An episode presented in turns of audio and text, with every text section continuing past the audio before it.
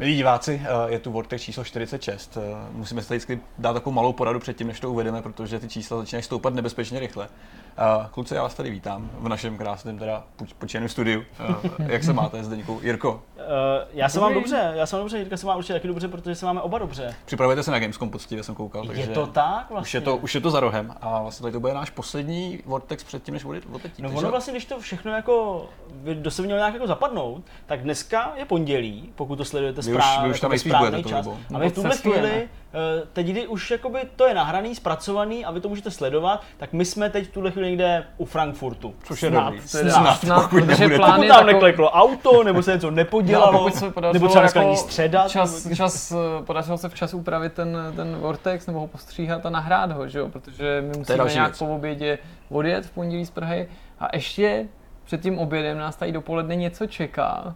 A to něco možná bude v tomhle díle. Ale možná taky ne, takže vám vlastně nemůžeme zcela výjimečně říct, kdo bude hostem tohohle toho Vortexu, Vortexu, ačkoliv jsme dneska už jeden rozhovor nabírali, protože jak je možný, že tenhle ten, co jsme nabrali, použijeme až potom a ten, co teprve použijeme, teprve budeme nabírat, ale, ale v případě, že bychom ho nenabrali, je to prostě těžký hustý vlastně je, že ty lidi teďka, kteří si klikli na tenhle ten díl a už ho jako sledují teď v tuhle chvíli, teď vlastně slyší, jak už ví. říká, tak oni už jsme napsaný a oni vlastně už vědí, kdo tady jako je hostem. Takže víte víc než my. Teďka víte víc. Na hosta. Je to tak. dobrý. Nicméně uh, víme, co se máme za témata, takže ano, aspoň něco. Takže Zdeňku, co To víme. Tady? Já konečně bych se rád vyjádřil k postscriptu, což je teda ta uh, realistická střílečka z druhé světové války. Jsme to nakousli minule, tvoje taktiky, jak ti to ne? Přesně tak, nakousli jsme to minule, ale musím teda říct, že po dalším týdnu jako takového občasného hraní, jo, nemůžu teda říct, že bych v tom trávil jako desítky hodin, mm-hmm. to jako ne, ale pustil jsem to vlastně skoro každý den jsem to pustil aspoň na, na nějakou jednu, dvě bitvy tak uh, musím říct, že teda teď už ten můj názor je takový trošku jako jinačí, než byl ten mhm. minulý týden. A i vzhledem k tomu, že ta hra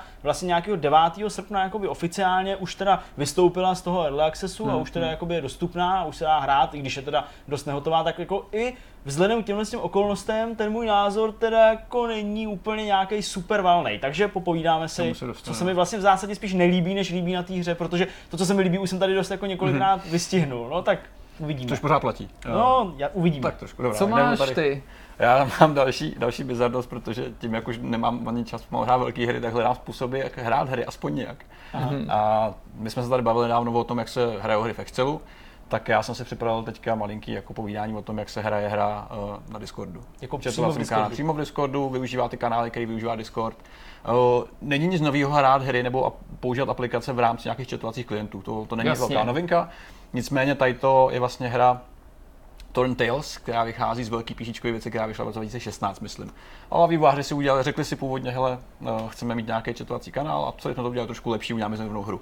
A to bude to takový povídání, který vám tady ukážu. A funguje to překvapivě dobře a myslím si, že je vtipný, kam se svět her ubírá, jak vlastně se dá hrát na všem, na zápody, na eh, televizi. Zřejmě jako k tomu tomu se přesunuli ty lidi, kteří před lety dělali ty hry pro ten Excel, ale Excel už teďka nefrčí, že makra nejsou jdou s dobou. Discord teďka jede a to by se jim mohlo výborně hodit, že Discord otvírá ten vlastní digitální store, takže pak by si na tom svým vlastním Discordu tu svoji Discord vlastní kanál. tak to už je jasný. Inception. Tam se dostaneme. Nicméně... A co máš ty, Jiříku? No já nás pak plynule přesunu do toho závěrečného myšmaše, který obohatím o povídání o nějakých jako filmech, který jsem viděl a který stojí za pozornost a teda pořád si ujíždím na seriálu Who is America, o kterém jsem teda jako úplně vlastně mluvit nechtěl, nebo jsem si nemyslel, že se k němu budu opakovaně vracet, ale jako obvykle to tak bývá u těch pořadů, že se ti na začátku třeba něco líbí a pak ti přijde, že to zhoršuje. Tady mi přijde, že to jde pořád jako nahoru, nebo se mi to nějak víc a víc trefuje si to, si to na závěr jo, jo. a my už teďka pojďme na postscriptum, zda někdo dostane přednost, ať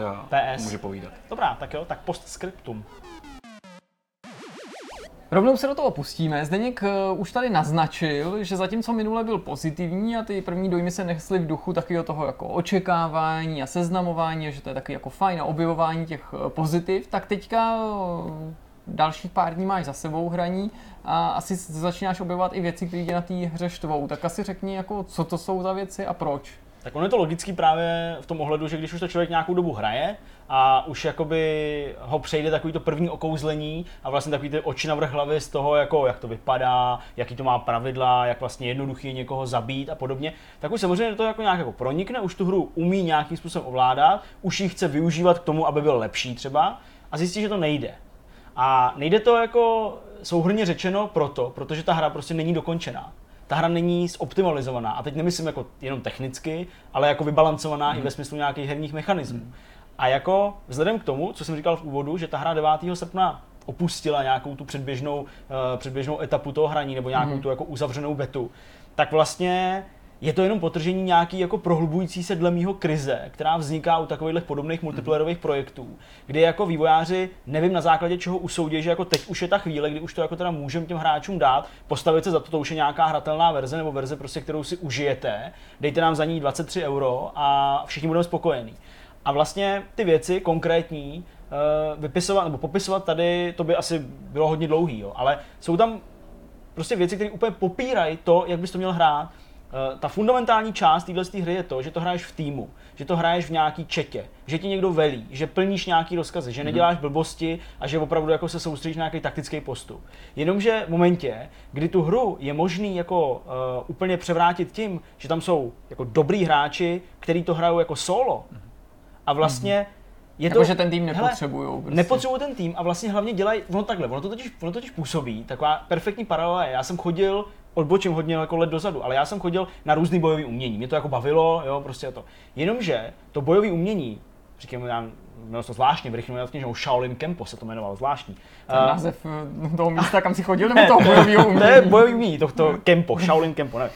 Tak, já jsem se to nějaký kemp to hodně odpovídá tomu, jak vypadá a jak se hraje to po skriptu. Protože ty se tam učíš nějaký modelový situace, nějakou sestavu, kterou mm. ti pak nějaký rozočí jakoby mm. vlastně ohodnotí, jak se tam jako pohybovat a tak dále. Ale kdyby mě v těch 12 letech někdo na ulici přepadnul, tak dostaneš přes držku. Tak prostě, tak já bych jako, jenom jako stál a říkal, ale ty, ale ty neděláš ten úder tou pravou rukou a, a, ten, a ten kop tou levou rukou a ty se teďka tady nevohnul a to já jsem tě jako měl teďka zasáhnout. Přesně, a, já umím teprve třetí katu, já nemůžu. Přesně tak, tak to je. A teď, teď v tom postscriptu ty očekáváš, že prostě postupuješ proti nepříteli, který má za sebou nějakou svoji jakoby dobitou pozici. Mm-hmm.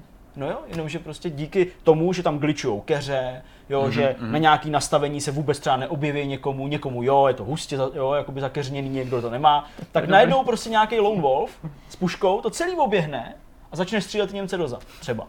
Nebo hmm. tebe. ale hmm. někdo by ti mohl říct, že i to se může během války stát, to když to není příliš teda jenomže, jako jenomže ono to jako rozbíjí nejenom ten pocit a tu jako imerzi, takový to krásný slovo, prostě to jako vnuknutí nebo vniknutí do té hry, ale ono to prostě jako ničí úplně jako pravidla toho souboje. Mm-hmm. Protože v tu chvíli najednou se odhalí, jak ta hra je hrozně křehká mm-hmm. a že jako jde takhle jako úplně rozbít.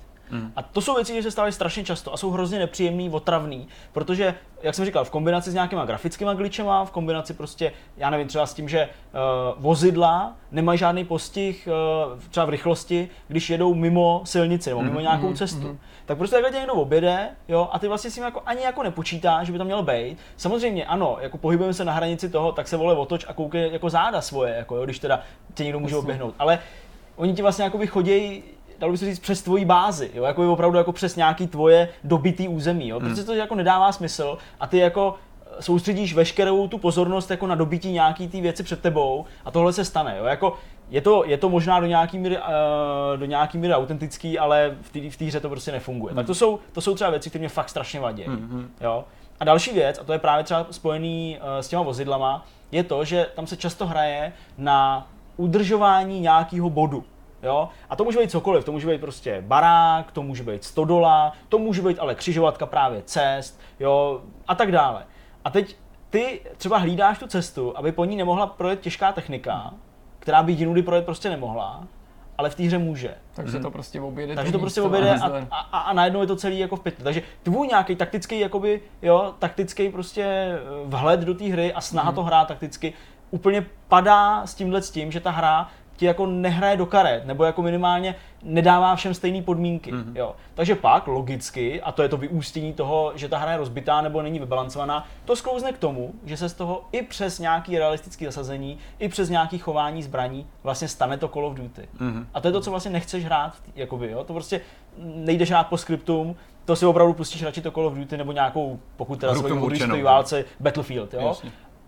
A to je, to, je, to je prostě špatně. A teď cítíš tu frustraci od těch tvých spoluhráčů, kteří jsou naštvaný, protože ne vždycky hráš jako s uvědomělýma hráčema, jo, který by jako ctili nějaký ty pravidla té hry a nedělali tyhle ty hovadiny, hmm. protože každý chce vyhrát. A jako veškerý zážitek jde úplně jako do kytek a prostě najednou není. To je, to je divný, protože třeba ty věci, které jsi zmiňoval, co se týká nějakého exploitění grafického nastavení, to, že chybí keře a podobně, to řešilo třeba PUBG, že jo? To řešilo hodně PUBG. Vidíš nějaký, nějakou paralelu třeba mezi těmi problémy, který zažíval PUBG a tady? V zásadě je to úplně stejný. Doteď se PUBG na jako vysoký úrovni, tak nějak co chápu, hraje opravdu jako na hmm. low hmm. detaily, i když už jakoby už trošku omezili jako ty, omezili ty právě to, že jakoby na nejnižší detaily jo, nemáš holou placku hmm. s nějakýma stromama, takže hmm. vidíš všechno, to už hmm. jako je, je, je omezení, ale přesto to ty lidi jako hrávají na nějaký nižší nastavení ty grafiky, hmm. rozhodně se nedávají nějaký jako fancy prostě, že tam těch věcí je moc, hmm. jo, no tak tady to je stejný. A tady jsou ale jako dějou i, i jako věci mnohem závažnější, jo, že třeba ty zemřeš a teď následuje ten respawn, spoustu lidí, a to si myslím, že neprávem, si stěžuje na to, že ten respawn většinou bývá do té tvojí báze, která třeba v tu chvíli toho souboje nebo toho boje může být fakt hodně daleko od těch tvých mm-hmm. spoluhráčů, ale to je jako realistický, to jako beru. Nicméně, mně se několikrát stalo, že jsem se jako respawnoval úplně mimo mapu úplně mm. někde prostě pryč. Nebo naopak se mi se stalo, že třeba jsme útočili na dům, teď jsme hodili granát dovnitř do toho baráku, prokazatelně tam někdo byl zraněný, minimálně zraněný nebo vyřazený z toho boje, tak aby ho někdo musel mm-hmm. při, jako přihýlovat. Takže jsme věděli, že do toho baráku nevede ani zezadu žádná prostě cesta, musí někdo zepředu, pokud to chce zvednout. Mm-hmm. A oni je hýlovali ze zadu z toho baráku skrz zeď. Wow. Protože to prostě šlo. Mm-hmm. Proto tam šlo nakliknout, jo, jako hýlovat, ale mm-hmm. v zásadě nebyli vedle sebe. A takovýhle a takovýhle věci. Co jsou samozřejmě jako záležitosti, které lze opravit. To já jako hmm. kvůli tomu tu hru neodsuzu, nebo jako nevypínal, nebo nemažu ze svého disku. Ale jako mrzí mě a vadí mě, že i jako na poli nějaký takovýhle střílečky, která si vzala za úkol, nebo tak nějak jako přece vzala, že bude realistická a že těm hráčům být trochu něco jiného, mm-hmm. tak vlastně, že to stejně nefunguje a oni to stejně vydají a stejně za to chtějí ty prachy. A to je, to je mm-hmm. prostě super divný. Tady to je právě to divný, protože vlastně spousta vývářů to vidí tak, že když opustí Early Access, že jsou vlastně ještě pořád v betě, ale veřejný. Hmm, Což tady to je skoro ten případ, protože ty sice vydáš hru, která OK, je tady nějaký oficiální první release, který všichni berou jako ten finální, ten jediný, že jo, ten, ten, ten, který musí naplnit dobrou. Ale tady je to v podstatě, se mi zdá, jako otevření většímu publiku, aby se dostal víc jako nějakou testovací sílu na to, aby to nakonec třeba dodal, že jo, v nějaký síle. Hmm. Tady to je prostě bolavý a to jsou asi věci, které se dají změnit, ale jak říkáš, jako pokud to takhle uvidí každý, tak je to konečná jako velmi rychle, že jo, hmm. protože mně se nezdá, že by, teda, že by jim se zadařilo tak, tak jako třeba PUBG, že jo, který aspoň na začátku teda vydělal ty peníze, protože nebejt toho, tak uh, už asi taky nežijou. A otázka, jaká, jak, jaká píseň to bude tady, že? No, u toho PUBG byl opatrný, jako ta základna je jako obrovská hmm. a i když jako si, si jako stěžují, tak jako stav PUBG teď v tuhle chvíli, ačkoliv zase uh, oni rozjíždí tu svoji že jo, kampaň Fix PUBG že jo, nebo něco takového, tak jako furt PUBG v tuhle chvíli jako světelný roky před jakoby tímhle, jo, před Určitě. tím, tím poskytem. Ale zase jako na druhou stranu nechce by to znělo tak, jako, že poskytum byste, si jako, byste se o tu hru neměli zajímat. Jo? Naopak, mm-hmm. on v ní třímá obrovský potenciál, že to zábava bude.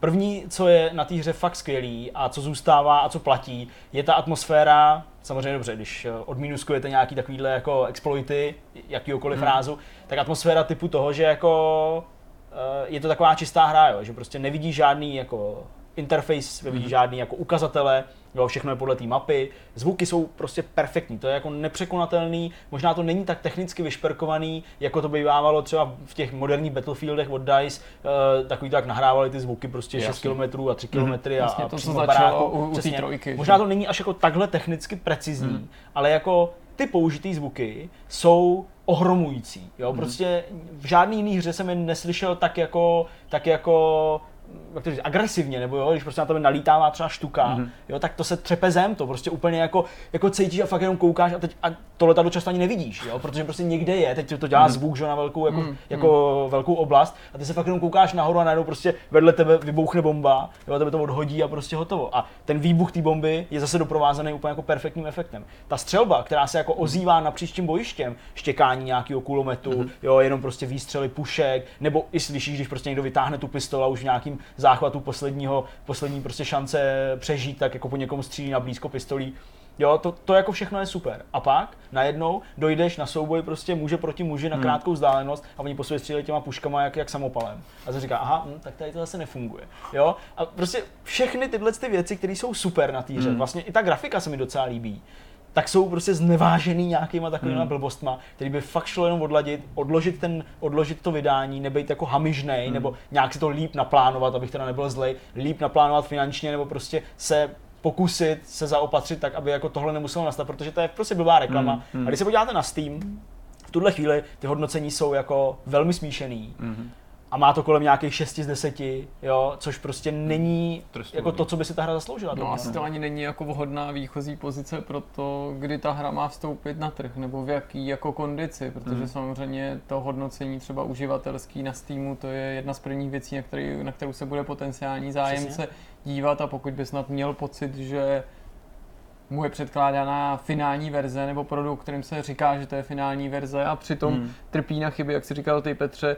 který by si spojoval spíš nějakým předběžným přístupem, tak to už dneska bych řekl úplně neprojde tak snadno těm no. vývojářům. Hmm. No i zvlášť kde, nebo jak, jak prominentní místo na tom Steamu to hodnocení má, že jo? To vlastně vidíš hnedka pod těma informacemi o té hře, hned tam vidíš prostě ty hvězdičky a ty recenze pak dole jakoby jsou, že jo, jazyky a tak dál. Navíc Takže... tam i vidět, to reflektuje to, jaký je ten celkový hodnocení a to hodnocení z těch nedávných takže ano, tam, kdy, kdy je tam vidět třeba často i ten rozpor, že třeba ty, mm-hmm. ty globální hodnocení ještě ujdou, ale třeba ty poslední už jsou negativnější, čili to Jasně. sklouzává mm. někam níž, jo. takže ty lidi se i domáknou toho, že třeba aha, takže ta hra byla dobrá, ale teď jako se třeba v něčem pokazila. Nejsmutnější na tom celém je, že já bych si hrozně přál, aby to jako úspěch byl, mě to, mě to prostě jako vlastně pořád baví, mm. jo, nebo pořád mě to prostě bavilo hrát, teď už jsem to nezapínal asi dva dny, ale mám fakt jako strach, že uh, ovlivněno tímhle s tím, co se děje teď a tím hodnocením, už to budou mít strašně těžký a mm-hmm. složitý. A už jako nejenom, že ta látka samotná, nebo tak, jak oni se k tomu postavili, je už jako do určitý míry jako determinující v tom, že to asi nebudou hrát všichni. Mm-hmm tak už i jako tohle, že už to jako naštve i ty, i ty, i ty core, core lidi, kteří o tom hmm. píšou, to jsou prostě lidi, kteří třeba v tuhle chvíli mají nahráno v tom, v tom předběžném přístupu, už teď teda i s tou otevřenou hrou, třeba 200 hodin, to je hmm. jako brutální číslo. Tak, tak tyhle ty lidi, ty jejich jako evangelisti, ty jejich vlastně core fanoušci a ty, kteří by to měli táhnout, tak to jsou ty, kteří nadávají nejvíc, hmm. protože to nejvíc znají. Hmm. Samozřejmě, že si někdo oponuje a určitě já věřím tomu, že teď spoustu lidí, eh, kteří to třeba hráli, tak budou mít jiný názor na to, než mám já, ale jako ta hra nefunguje, je to blbý a bude to hodně těžké. Mm-hmm. Ale pořád se mi líbí. je, to, je to prostě takový jako love-hate uh, to vztah no, v, tuhle, v, v, v tuhle chvíli. Nicméně jsme asi v pozici, kdyby jsme nějaký hodnocení asi nad tím vyřknout měli. No hele, to já a... si neopovažuji. Jako i vzhledem k tomu, ne. že ta hra není hotová. Jako to, to, to, co tady padlo, jo, nějaký jako lehký nadprůměr, mm-hmm. jo, kdybych to měl jako nějak rozčlenit, což by pro mě možná bylo jako jednoduché, jako, jako nápad, jo, nebo prostě mm-hmm. jako ta vize toho zpracování, ačkoliv není dotažená, to je, to je, to je pro mě 8 z 10 třeba, jo? Mm. Jakoby ten, ten nápad, zvuky, 9 z 10, jo? atmosféra, když se to nerozbíjí, podobně, jo, 9 z 10, ale jako v tuhle chvíli celkově spíš jako řeknu, buďte opatrný, jo, mm. jako nežeňte se zatím, abyste teď si to šli koupit, nebo jo, teď se do toho pouštěli, protože uh, jednak začnou vycházet hry, zase teďka, mm. už se nám to blíží, začne sezóna, takže se jako napakujte něčím jiným, a pokud se vám tohle trochu líbilo a jako zajímalo vás to, tak prostě čekejte. Fakt hmm. čekejte, jak říkal Jirka, sledujte takový to uh, měnící se hodnocení, to aktuální, protože tam samozřejmě špatný, ale i to dobrý je tam vidět. Jo, tak Často. třeba No Man's Sky se to posunulo nahoru, Přesně. teďka po tom posledním next patchi. Přesně, globální může hmm. být třeba špatný, ale to aktuální třeba velmi dobrý. Tak čekejte a zabavte se nějakou jinou věcí, protože teď byste byli podle mě po nějaký době rozčarovaný. Úvodní, takový to okouzlení opadne během 20 hodin mm-hmm. a pak už prostě tam jsou ty chyby. Bolest krev. Hmm. Tak se půjdeme přesunout na další téma a uvidíme, jestli si spravíme chuť, jestli si třeba i potenciálně Zdeněk nebude chtít spravit chuť u her, který se dají hrát na Discordu. Když se objevil Discord, tak se mi spoustu lidí smálo a říkal, Ježíš, ty jsi debil, to je nějaká sociální síť, to nikdo nechce. Já říkám, to je lepší než TeamSpeak, musíme mít všichni Discord, Discord je skvělý. Nikdo tomu příliš nevěřil. Uh, nicméně z Discordu Aha. se během nějakého roku a půl nebo dvou let stala poměrně jako dost vážná záležitost hmm. pro lidi, kteří potřebují jakkoliv komunikovat, združovat prostě své nějaké komunity, ale i mezi vývojářema, i komunikaci, nahradilo to Slack, že jo, nebo jo. něco takového. Ty si Petře říkal, že v tom jdou hry, tím jo. pádem to pro mě končí a veškerá vážnost jde do zadku. Protože ta hra jako zapojuje přímo ten Discord, jsem ano, správně. ano, ta hra běží v Discordu samotným. Eh, ty si představil Discord jako takový, což si ušetřil eh, část práce, kterou jsem chtěl udělat já, takže dobrý. Uh, ta hra, o které se budu bavit, není jediná, není to žádná jako, není to unikát, který by se tam objevil. Na Discordu už pár her vyšlo, jo, jmenovitě třeba Discord Dungeons, který už krásný název. Uh, tak už jich pár Máš bylo. Dobrý, že než se to všechno obsadí, můžeš udělat všechny ty Discord všechny hry, něco, všechno něco, vydat. Discord, Discord, Discord, že jo, Discord platform. Přesně tak, přesně tak. A já jsem vlastně uh, messengerové hry nebo obecně hry v uh, nějakých prohlížečích komunikátorech nejsou nic nového. To už vzniká nějakou dobu, typicky Facebook Messenger, Jasně. tady tom hraje, Apple má samostatný vlastně ve svém Messengeru nativním řadu věcí, dokonce Jasně. i tady několik studií, které se živí jenom tady tím, který mm. dělají aplikace pro Messenger. Bohužel je to smutný, ale je to tak. A Dřív si lidi to mě... že ponižující dělat mobilní aplikace, tak ne, ne, ne. jdeme úplně ještě níž. S- samolepky a gamesy do Messengeru. Přesně tak. A já vlastně mě do určitý míry fascinuje, jakým bizárem se prostě dá dneska uživit a co se dá vytvořit. Je to takový technický background, který mě opravdu pobavil, když jsem viděl, No my jsme si řekli, že budeme dělat hry a pak jsme potřebovali pro komunikaci s fanouškama Discord, ale tak jsme si řekli, že to uděláme trošku líp. A to je vlastně příběh studia uh, Twistplay, který vydalo hru um, uh, Torn Tales, což vyšlo 2016 na PC, o rok později v nějaký rebound edici um, ještě nějaká modernizovaná verze, mm. což je klasický vlastně dungeon crawler, nic víc. No a samozřejmě při tom eh, vytváření nějakého kanálu, kde, kde komunikovali se svýma fanouškama, si řekl, že to zkusí udělat ještě přímo v rámci Discordu. Uh, to znamená, že vlastně ta aplikace využívá všechny ty featurey, které využívá Discord samotný, což jsou nějaký vlákna a boty. Mm-hmm. Boti jsou to nejpodstatnější, na čem to celý běží. Uh, ono by se to zdálo, že to je hrozně jednoduchý a snadný. Je to prostě krokovací dungeon, který uh, reaguje skrz všechny ty boty, které jsou naprogramované tak, aby ti odpovídali, aby Jasně. Takže řešil ten battle samotný. přes ty odpovědi. Nebo... Přesně tak, přes ty odpovědi je tam to krokování a je to multiplayer, což je teda to nejpodstatnější. To jsem říct, že tím, že to Discord, tak můžeš mít všechno multiáku. A máš to tam. Rozdíl je v tom, oni to dělají trošičku líp v tom smyslu, že uh, spousta, spousta vlastně těch her říkám spousta, který vznikly pro Discord, využívají nějakých příkazů. Jo? To znamená, třeba když jsi dopředu, je tam nějaký vykřičník, forward, backwards a podobně. Oni využili systém těch, těch reakcí k tomu, vlastně rozhodovali, co ty dál uděláš, což je vlastně krásně elegantní, protože prostě ty jednoduchým tapnutím rozhodneš o tom, co bude tvůj další step, mm-hmm. uh, jak zareagovat na nepřítele a podobně. Je tam vtipná situace, protože vy máte rozdělený vlastně ty vlákna na nějaký betly, jsi třeba v Sherwoodském lese, kde bojuješ tahově s někým, ne ten na hlaváku, s velkým Johnem. s velkým Johnem kde vlastně vy bojujete a pak máte i nějaký průzkum, což znamená jako procházení volných lokací. Tam je trošku problém v tom, že se musí dohodnout s těma hráčema, což je těžký. Ty chceš jít mhm. doprava, bohužel třeba 15 jiných hráčů chce doleva. Takže prostě Takže je to používá to klasické voutování, je to vlastně jako voutování těch reakcí, přesně těch tak, ikonek. Jako přesně tak. Já to tady předám. Mm-hmm. To rozhraní je vlastně velmi jednoduchý, každý se může na tom kanále přidat, eh, přidat zdarma. Nahráváš je to, to úplně v pohodě, nahraju doma dodatečně. Okay. Uh, Tady vidíte vlastně úplně jednoduchý rozčlenění, je tady nějaký samotný že rozdělení o tom, co to je, nějaký samotný, uh, samotný vlastně jako popis toho, toho všeho toho projektu. Pak už tady začíná legrace, tady už jsme Town, což je vlastně první město, kam vy půjdete. Mm-hmm. Po nějakém pr- úvodním tutoriálu, kde si vyzkoušíte battle a jak vlastně porazíte prvních pár pavouků, tak je tady první možností třeba do hospody, kde se můžete prospat, uh, objednat si nějaký žrádlo, vylečit se a podobně. Ten systém voutování je vlastně velmi dobrý a funguje dobře, protože ty přijdeš, jsi zraněný, tak si prostě OK, dám si kuře, tím se vylečím. Ty, uh, ty využíváš ty interakční ikonky. Samotné ikonky, které aby... jsou předdefinované. jasně, no. Většina těch kanálů je vlastně read only, tam nemáš možnost jakkoliv interagovat s tím vším, protože to byl bordel jako prasa. To znamená, to ne, nepíšeš tam nic jako by, ne, prostě, ne v těch herních kanálech. Dám si jednu prostě ne. sodovku. To už by bylo hodně, to ještě na AIčko dalšího to ještě není. Jo, takže to je nějaká vlastně hospoda. Pak je tam ještě takový ten sociální projekt v podobě aukcí. To znamená, že lidi, co najdou nějaký itemy prostě v průběhu toho hraní, tam prodávají a ty mm. si vyměňují za coiny, který získávají za betlování. A to je třeba docela legrační ta hospoda, taky jako jednoduchý a funkční. To Oni znamená, pořádku je, že si objednáš jídlo, pak je tam oheň, to znamená, že si můžeš zahřát Přesně někde tak, čím ještě ti zvede nějaký defense. A pak je tam ještě read eh, ten Torntail, což vychází vlastně z lore eh, Torntail jako takový velký hry, která vyšla. Veškeré asety, veškeré vlastně věci ve světě a podobně vychází z té hry, která existuje. A jsou zapojeny do tady toho všeho. Tady vidíš, že každý vlastně každý z těch kroků, který ty uděláš, má nějaký timeout, protože samozřejmě je to trošku nestandardní technické řešení, mm-hmm. který je překvapivě robustní. Teda jako musím říct, že když jsem četl tu jejich architekturu, tak to vypadá docela vtipně, protože máš tady Discord, který musíš přeskupit přes nějaké API, je tam i řada reperů, který ti dovolí používat různý programovací jazyky, takže k tomu může přistupovat víceméně každý, kdo má nějaké zkušenosti s programováním. Jo. Současně s tím ale oni využívají toho, že mají i, i vlastní server, to znamená udržují si tvůj progres, běží tam kompletní backend na pozadí. Musí být strašně přece riskantní, když používají nějaký sekundární nástroje, že ve chvíli, kdy se třeba to APIčko změní nebo ten ano. Discord z nějakého důvodu, tak jako Twitter nebo Facebook, tak to rozpadne, tak ti to prostě rozpadne se ti to, no. to fungovat. Nebo ti omezí některé funkce. A už jenom ten typ komunikace je takový jako náchylný, že prostě ty, ty, ty pakety se ztrácejí. Jo, nějaký request ti zmizí tady, je tady timeout na serveru, takže to, co ty uděláš, jaký krok, tak se prostě je technicky nestabilní. Hmm. Ale to je spíš jakoby ukázka toho, co všechno jde dělat. Tady Jirka přeskočil do Forest Combat, což je ta část, kde ty betlíš, což je vysloveně jako tahový battle, kde ty rozhoduješ s partou jiných lidí, kteří jsou tam s tebou, uh, co se bude dít dál. Tady vidíš, že tě přepadly nějaký vlci a ty vlastně rozhoduješ, jaký útok použít. Ty máš nějaký základní set tady, který pak rozvíjíš, uh, který je docela jakoby ještě úplně o ničem, nicméně když tapneš tady na ten třeba ten červený, což je nějaký cane shot, tak eh, vidíš, že za nějakých 5 nebo 25 vteřin musí všichni se rozhodnout, Aha. dát nějaký útok, ta vlna se odehraje a pak útočí, pak vlastně útočí nepřítel. Jo, takže ty vlastně ty tahy trvají docela dlouho, protože ty musíš čekat na to, uh, než zareagují na ty ostatní a si je to prostě takový utahaný. Ale dá se to hrát docela dobře, když to máš někde bokem, když třeba pracuješ a řekneš si, hele, teďka na mě útočí, kliknu, dám defense, čekám, něco děláš, bla, bla, bla, klik a hraješ takhle celou dobu, což je docela dobrý, je to efektivní.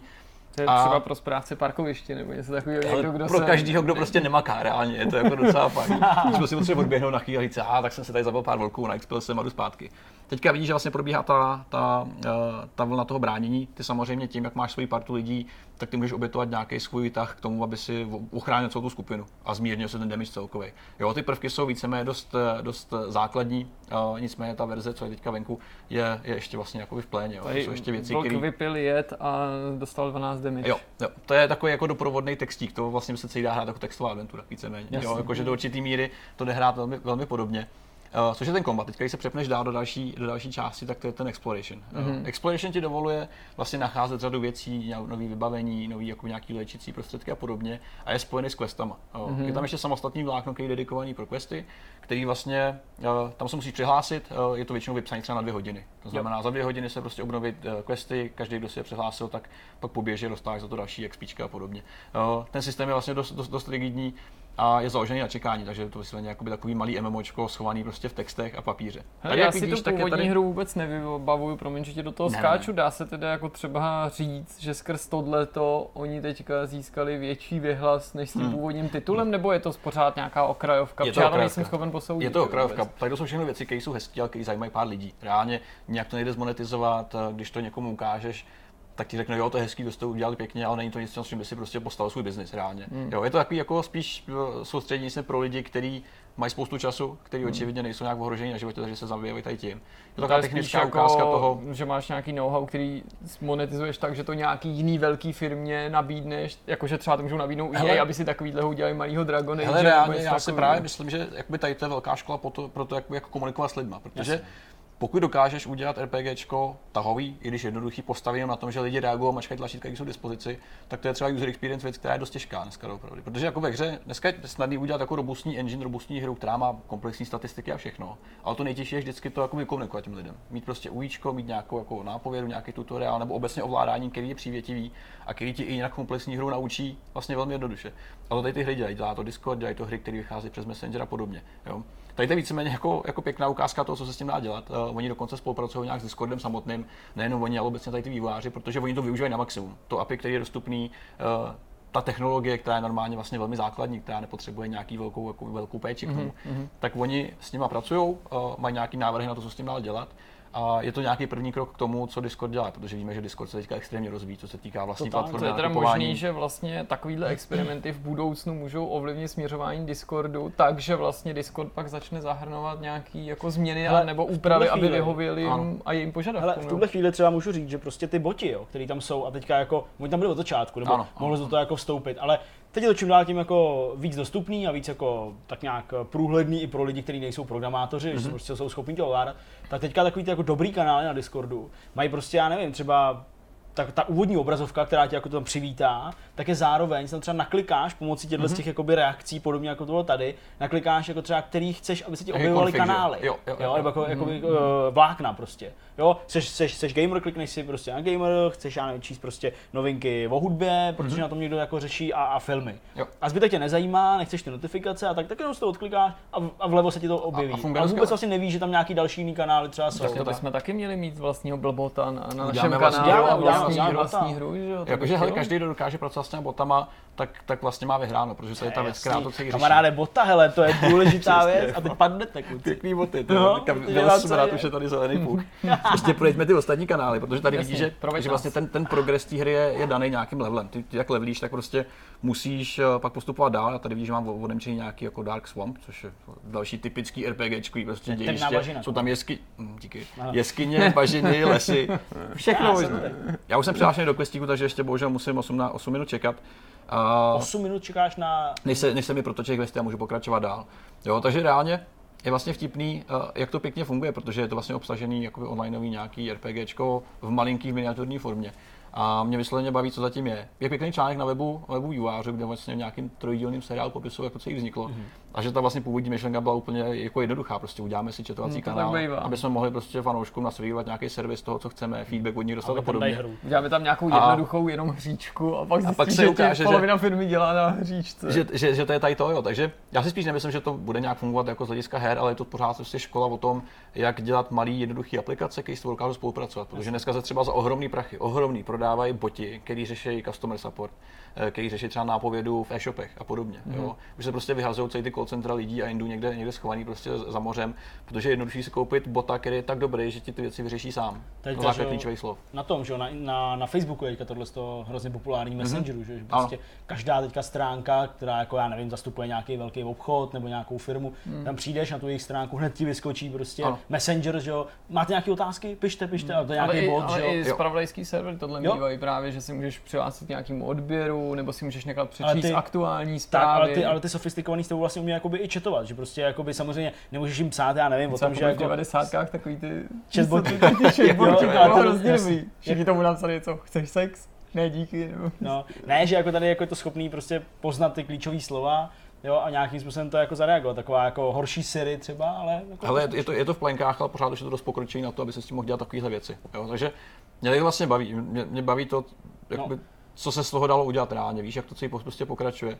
A současně ty vývojáři jsou super v tom, že ti vlastně odpovědí okamžitě, protože tím, že je to vlastně četovací kanál, současně, tak když se něco zeptáš a během chtěl, tam máš odpověď. Jo, často je tam třeba během 10 minut patch nějaký vydaný, prostě, protože to je všechno jenom backend a server, tak to můžeš vydávat velmi rychle, že no, nečekáš na nic. Pro ně je asi výhoda, že prostě je to způsob, jak uh, zalidnit ten svůj Discordový kanál, protože pořád funguje pro nějaký PR, nepochybu, pro komunikaci určitě. o tom primárním, co je ten tvůj biznis a tím, že na sebe takhle strhnou pozornost, tak jako nemáš nouzi o ty lidi, kterým chceš třeba teda sdělit pak nějakou informaci nad rámec toho, že ti hrajou takovouhle Discordní hru. Ale přesně tak, kolik jako Discordních kanálů firm vlastně nahradilo fora a podobně, že jo? Dneska to, to prostě jako frčí a, a pravoplatně, protože ty věci prostě vydáváš rychle. A když no, máš jako strukturovaný správně, hele, tak prostě no, nic nestratíš. Že? Přesně tak. A tam je, já si myslím, že to přitažlivé na tom Discordu je to, že je to chat. Hmm. Jo, že jako to fórum je samozřejmě třeba přehlednější pak ve výsledku. Ano. Jo, má třeba i nějakou jako přidanou hodnotu v tom, že opravdu jsem tady postavit nějaký jako článek, když do Discordu se taky dá celkem dobře formátovat.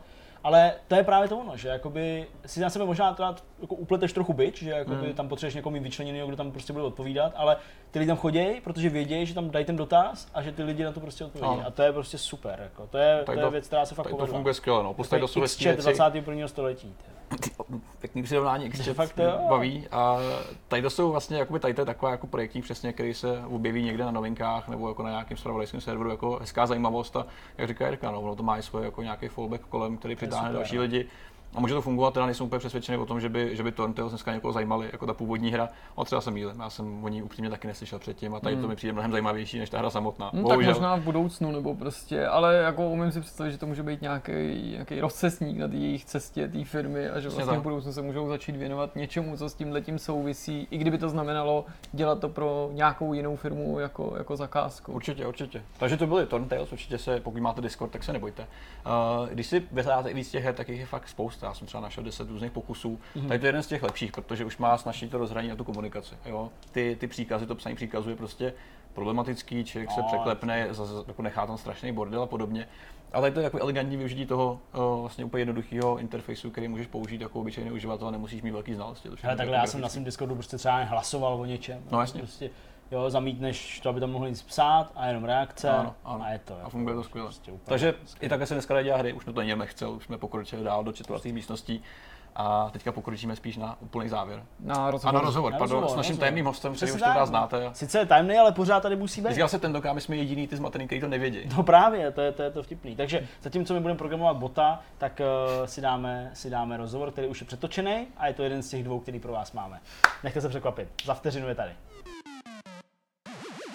Naším dnešním hostem je Tomáš Enge, automobilový závodník a mimo jiné také, jak se nejčastěji skloňuje, jediný Čech, který si zazávodil ve Formuli 1. Dneska si měl tady možnost si vyzkoušet videohru, počítačovou hru F1. Eh, jaký je to rozdíl? Jaký to vlastně bylo se posadit do té Formule, i když jenom virtuální? Pro mě to je velký rozdíl samozřejmě. Já když jsem jezdil Formuli, Formuli 1 nebo Formuli 3000, tenkrát to bylo před Formuli 1, 2099, 2000, 2001, což spoustu z vás ještě nebylo samozřejmě naživo ani.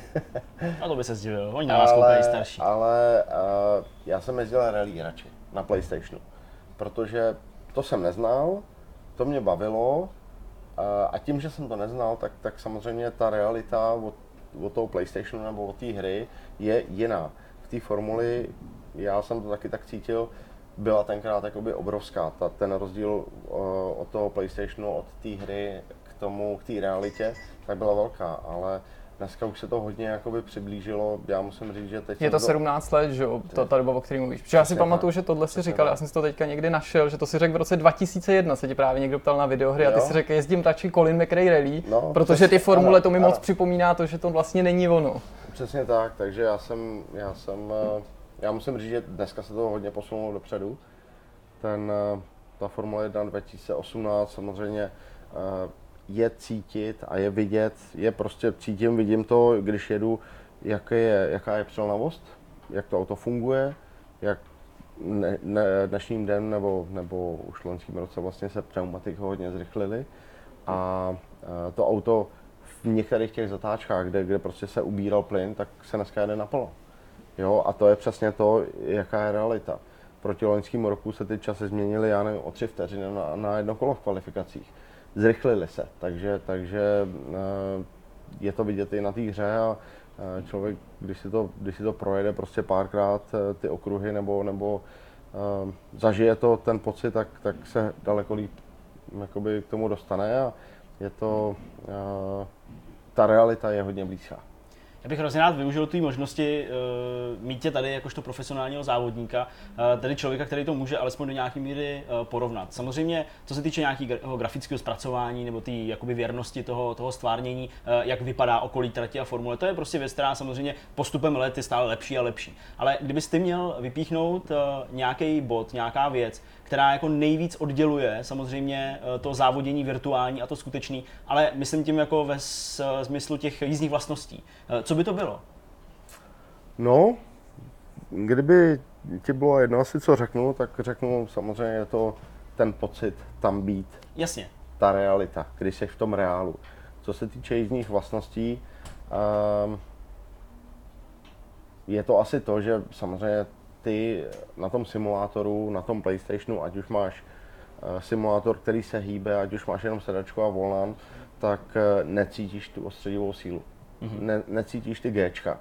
Prostě na brzdy ta hlava ti se nehrne dopředu. Když ve Formuli 1, když jedeš prostě šlápneš na brzdu, tak si myslíš, že ti uletí ta hlava uh, prostě dopředu. To je to, jak to auto funguje, jak to auto brzdí, to samý v zatáčkách, to samý na akceleraci. Samozřejmě zatáčka nebo na akceleraci máš kolem sebe ten, ten ochranný jakoby štít nebo ten, uh, tu ochranu, která, uh, kde si tu hlavu můžeš teoreticky opřít, ale, ale když šlápneš na brzdu, tak to prostě, to vůbec nepochopíš, o čem mluvím. Jakmile něco takového nezažije, tak, tak vůbec nemáš ponětí. Jo, to je, je, to, je, to, je to velký. A samozřejmě to je ten největší rozdíl o těch, o těch her nebo o těch simulátorů, o těch PlayStationů, že necítíš ty, ty, ty ostředivé síly a, a tam je ten, ale jinak prostě to auto, když se na to podívám očima, když jedu, když to cítím ve volantu, tak prostě funguje velice dobře. Ale, ale to, že se ti vnitřnosti v těle hejbou dopředu, dozadu, doprava, doleva, tak to bohužel se na tom PlayStationu nebo na té hře nestane. O fotbalistech je známo, oni to sami o sobě říkají často, že když jdou někam na soustředění nebo na repre, tak hrajou ty PlayStationy právě, že si kopnou sami ten fotbal, i když tam se nedá mluvit o tom, že by tím, že hrajou FIFU, že by se připravovali na ten samotný zápas. Ale u pilotů Formule 1 v posledních letech přece jenom člověk slýchá to, co třeba před 20 lety neslyšel, a to, že ty simulátory skutečně využívají. Asi nějaký profesionální, ale třeba když ne přímo kvůli tému ježdění samotnému, že tím trénují třeba ty okruhy, to, jak vypadají, že si to prostě vpálí do hlavy. Umíš si to představit? Je, je tohle to pravda, nebo ti to přijde, že to je přehnaný? Ne, ne, ne, je, je to přesně tak. Eh, vlastně dneska, v dnešní době prostě motorsport je strašně drahý. Jo? Hmm. Je drahý závodit, je drahý testovat, trénovat na těch kurzích, když je jezdec, který se chce dostat do formule, který začíná, který, dejme tomu, prošel si kariérou motokáristy a začíná na velkých okruzích, tak, tak aby se naučil všechny ty okruhy perfektně, tomu využívá ten simulátor. To znamená, že každý tým, každý závodní tým nebo každý, každý tým, i hlavně Formule 1, ty mají prostě profesionální simulátory. Eh, když se budeme bavit o tom, o tom nižším levelu, to znamená ty, ty nižší formule, tak uh, jsou to právě PlayStationy, jsou to nějaké sedačky, jsou, to, jsou to tyhle ty Xboxy hry a tak dále. Když se budeme bavit o Formuli 1, tak ten, ty mají prostě profesionální simulátory, kde oni mají na to i testovací jezdce a tam to funguje tak, prostě to je neskutečný. Formule 1 tým schrání, dejme tomu, průběhu závodního víkendu, jo, Formule 1 tým a získá nějaký data v průběhu páteč, pátečních tréninků. V tu dobu oni odešlou ty data přes satelit zpátky do továrny, ať už je kdekoliv, třeba v Anglii. V té továrně sedí samozřejmě další tým lidí, inženýrů, mechaniků a tak dále. A mají tam takový simulátor, na kterým oni můžou simulovat do toho druhého dne, když udělají změny v nastavení, ať už podvozku, ať už aerodynamiky, ať už čehokoliv, proto tam je ten testovací jezdec a ten tam je třeba celý víkend, ten tam je celou noc, zpátka na sobotu, ze soboty na neděli, prostě před, eh, před závodem. A testují a testují a trénují a zkoušejí na těch simulátorech, ale bavíme se o tom, že to jsou simulátory, které prostě uh, jsou technologicky, stojí miliony, hmm. miliony eur, jo, ne korun, eur.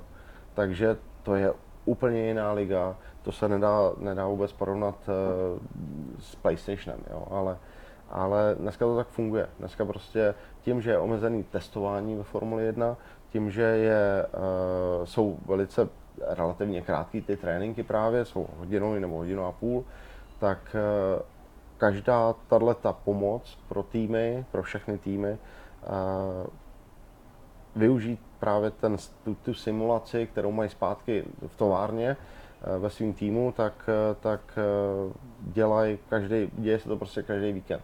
Proto prostě máme závodní jezdce, já nevím, Ferrari, Raikkonen s, s Fetlem a pak tam mají další dva, tři juniorský jezdce, kteří eventuálně závodí mm, v jiných kategoriích nebo v jiných sériích, ale tyhle ty jezdci jsou každý ten, ten víkend, když je, když je závod Formule 1, tak jsou k dispozici právě v továrně eh, v Maranelu, kde zkoušejí eh, ty změny hmm. na mhm. Formuli 1 nebo na ty změny, které dělají prostě na trati, ať už jedou v Barceloně, ať už jedou v Montrealu nebo v Suzuce, prostě pořád, pořád uh, to zkoušejí, dělají, dělají různé uh, změny v nastavení a, a vracejí ty informace, jestli jsou dobrý nebo pozitivní nebo negativní, vrací zpátky k tomu týmu. Kdybych měl u tohle z toho porovnávání právě jakoby toho světa virtuálního závodění a skutečného závodění ještě chviličku zůstat. Eh, ty pracuješ eh, s mladýma hráči, eh, pardon, hráčema, jezdcema, teď už jsem se nechal zblbnout vlastní profesí, mladýma jezdcema. Považuješ to třeba za nějakou část tréninku i pro tyhle malý, mladý spíš kluky, že jako jezdějí i tyhle ty jakoby komerční, normálně dostupné hry vlastně a zlepšují na tom třeba i svůj jako nejenom znalost té trati, ale opravdu um toho řízení? Je to o reakci, je to o tom, co vidím, přenést do toho těla, hmm. když to necítím, když necítím ty ostředivé síly, co to auto dělá na té trati, vlastně když sedím na tom simulátoru, který se eventuálně nehýbe. Uh, já zase říkám, že uh, já preferuju simulátor nebo, nebo nějakou hru, nebo nějakou sedačku, která se nehýbe, naopak než ta, která se hýbe, protože ta, která se hýbe, mi dá nějaký eventuálně e, náznaky toho, když to auto jde do smyku, nebo když to auto jde do zatáčky, nebo brzdí, prostě nakloní se to dopředu, ale já necítím v těle ty odstředivé síly. Jasně, takže to je vlastně to, tu, tu, tu, naturální prostě jakoby potřebu toho těla e, dělat ty věci, když to auto jede do té zatáčky, takže, hmm. takže já radši preferuju právě ty simulátory nebo ty, ty hry, ty, ty sedačky, které se nehybou, a potom, potom samozřejmě všechny tyhle ty jezdci právě každá ta hra jako taková, ať už to je pro uvolnění, ať už to je pro zábavu, že to prostě mám rád, a ať už to je pro naučení trati, nebo dostat nějaké informace do toho těla, do toho mozku, naučit se tu trať, na, podívat se, jak, jak jsou obrubníky, na který trati, že jo, kde se dají přejet, kde se nedají přejet a tak dále. Protože dneska ty, ty hry, právě třeba ta Formule 1 hra je opravdu autentická, kdy samotná trať, musím říct, je naprosto snad na metr stejná, tak jako realita.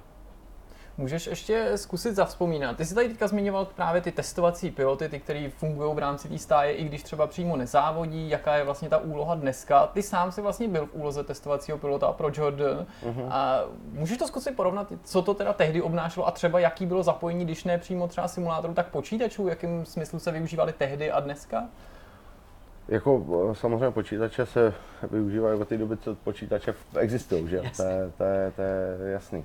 Ale dneska, dneska prostě uh, jsou programy na simulování různých právě uh, situací, ať už situací na trati, máme programy prostě na simulování, když uh, na pitstopy, jo, kdy má jezdit zajet do boxu, když tyhle ty jezdci jsou za ním, když tyhle ty jezdci jsou před ním a tak dále, tak dále. Podle uh, live timingu oni, oni dokážou říct tomu Fetlovi, nebo tomu Hamiltonovi, nebo taky někdy ne, taky se jim to nepodaří, taky ten, taky ten eh, program vyhodnotí nějakou, nějakou informaci, kdy ten inženýr si ji přebere jinak, eventuálně zareaguje na ní jinak a, a potom se stane chyba, ale uh, dneska uh, ten, ty softwary, ty počítače, to prostě řídí všechno.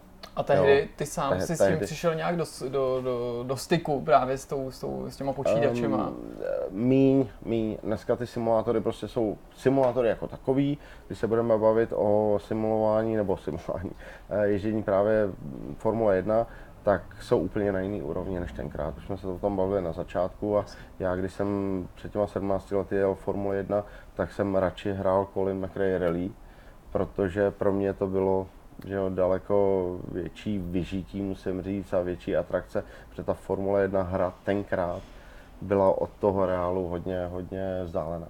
Hmm. Kdybychom měli teda zůstat eh, částečně u toho hraní něčeho jiného, než jsou třeba ty formule a podobně, tak pořád jsme tady v pořadu, eh, kde řešíme ty videohry. Ty jsi měl PlayStation, měl Colin McRae Rally. Eh, máš třeba nějaký oblíbený díl, nebo vzpomeneš si na nějakou oblíbenou část tohohle hraní rally her? No, tak samozřejmě nejoblíbenější je to, když eh, si tu, když si zapneš jakoby nezničitelnost auta na té hře a můžeš prostě to tam dávat přes kameny, přes, přes různý uh, jiný jakoby části tratě, který samozřejmě normálně by ti to auto rozbili, ale um, já musím říct, že jakoby projedeš si celý třeba když budu brát tu Colin McRae Rally tenkrát, projdeš si celý šampionát a, a naučíš se všechny tratě a zjistíš najednou, a je to stejný jako v realitě. Teď se budeme bavit o rally, jo? Hmm. nebudeme se bavit o okruzích. Stejně tak jako o okruzích, e, naučíš se ztrátě a jedeš ji na, na limitu. Když jedeš rally, tak jedeš tu trať poprvé a jedeš ji na nějakém limitu, kdy si myslíš, že to je bezpečný, a jedeš tam po druhý na ty stejné rychlotní zkoušce nebo, nebo, nebo trati a najednou zjistíš, že se dá je to 10 vteřin rychleji na 10 kilometrech. Jo, a je to o tom, že prostě jsou zatáčky, kdy po druhý to jedeš, po třetí to jedeš a už jedeš o jeden palt rychleji.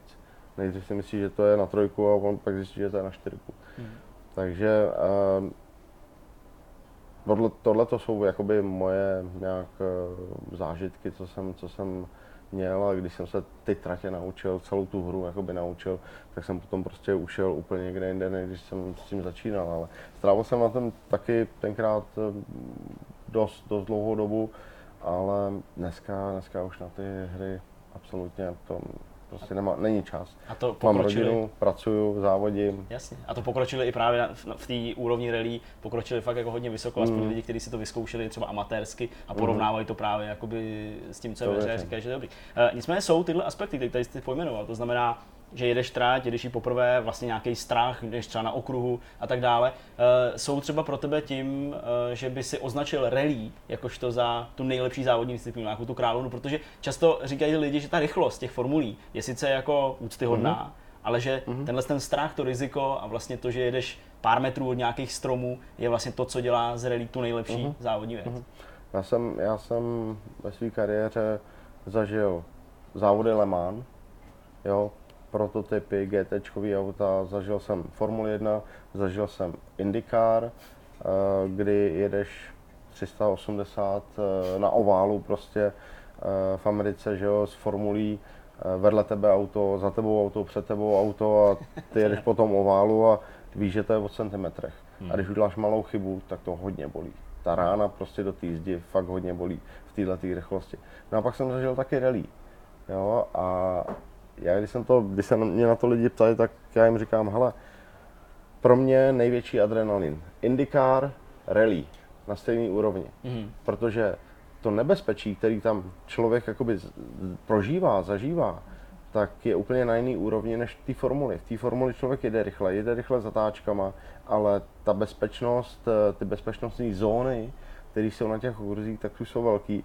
A já vím, že když narazím ve 150 do stromu na rally, tak to možná nerozdechám. Jo? Hmm. Když narazím ve 150 nebo ve 200 s formulí prostě do bariéry na okruhu, ta bariéra se skládá z šesti řad naskládaných pneumatik, tak aby to bylo co, nej, co, co nejmenší náraz, tak, tak vím, že prostě jenom se od, oklepu, ocesu, vylezu z toho a nic, nic mi nebude.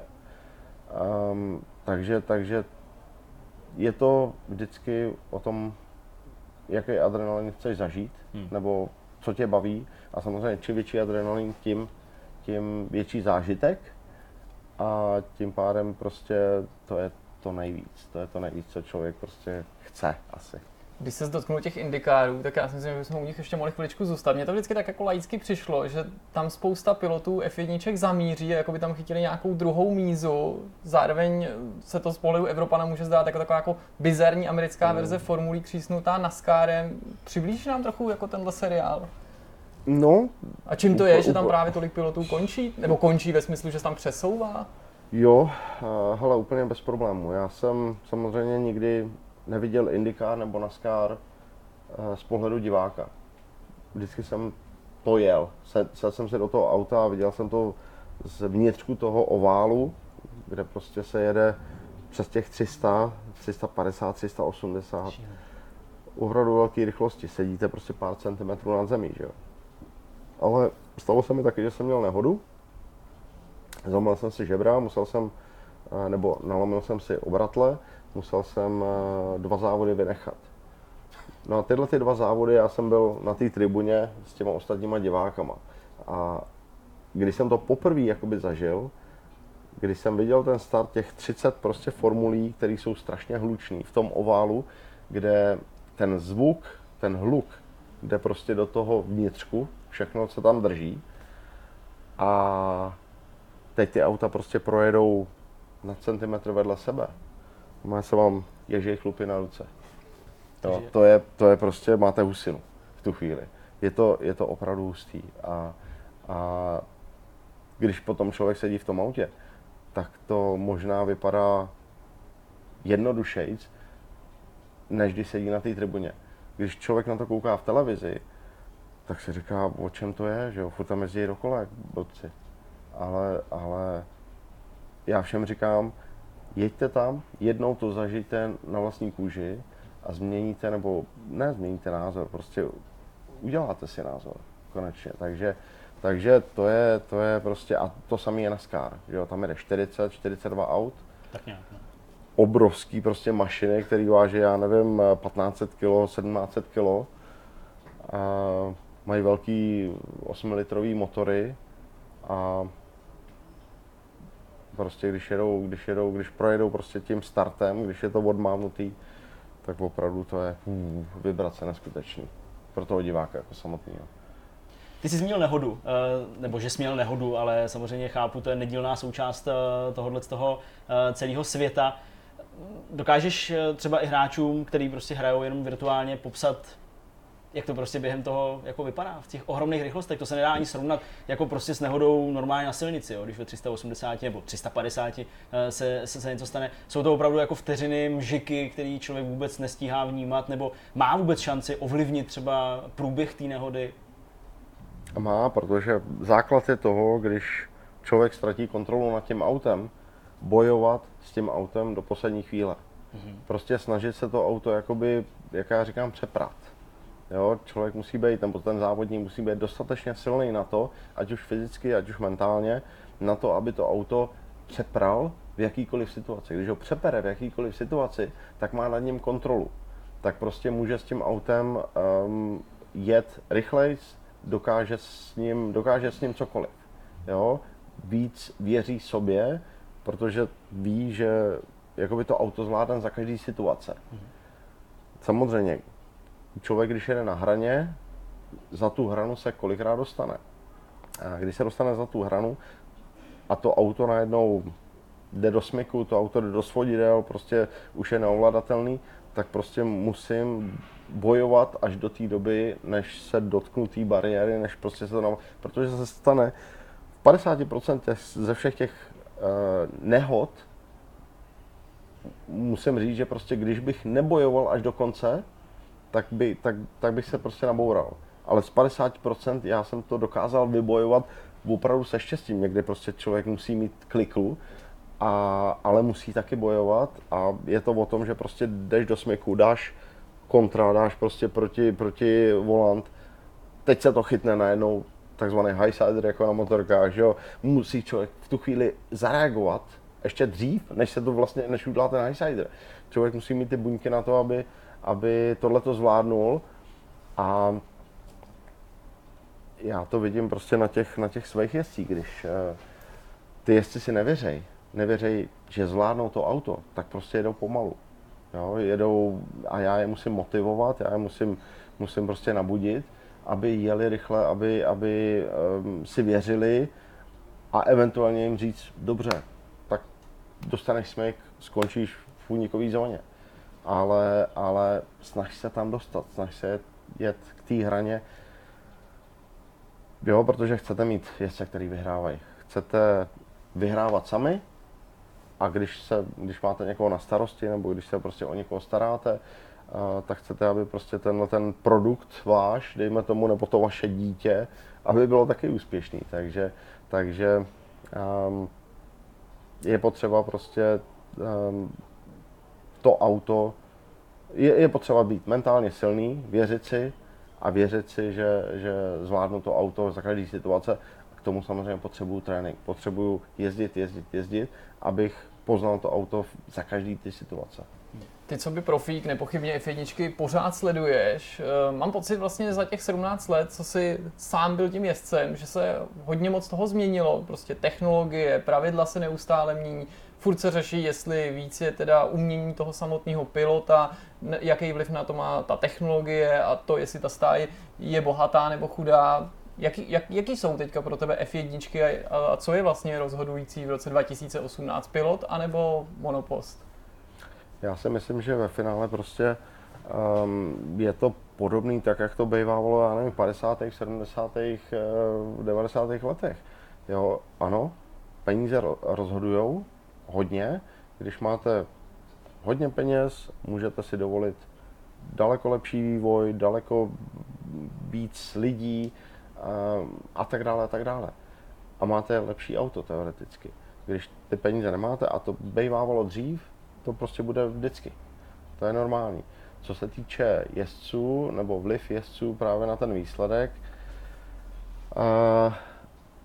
já si stejně myslím, že prostě ten jezdec jakoby rozhoduje, i když ten jezdec má možnosti různých technologických já nevím, eh, vývojů a technologických novinek a technologických eh, vylepšení, tak prostě dneska stejně, stejně mezi tím volantem a těma pedálama sedí člověk, jo, který dá pokyn tomu brzdovému pedálu tou nohou, kdy to auto má zabrzdit. Dá pokyn, kdy, kdy prostě má předat plyn, e, zatočí tím volantem. Takže ten jezdec e, tam hraje obrovskou roli a, můžeme vidět prostě souboje mezi týmovými kolegy. Jo. Eh, Hamilton a Bottas.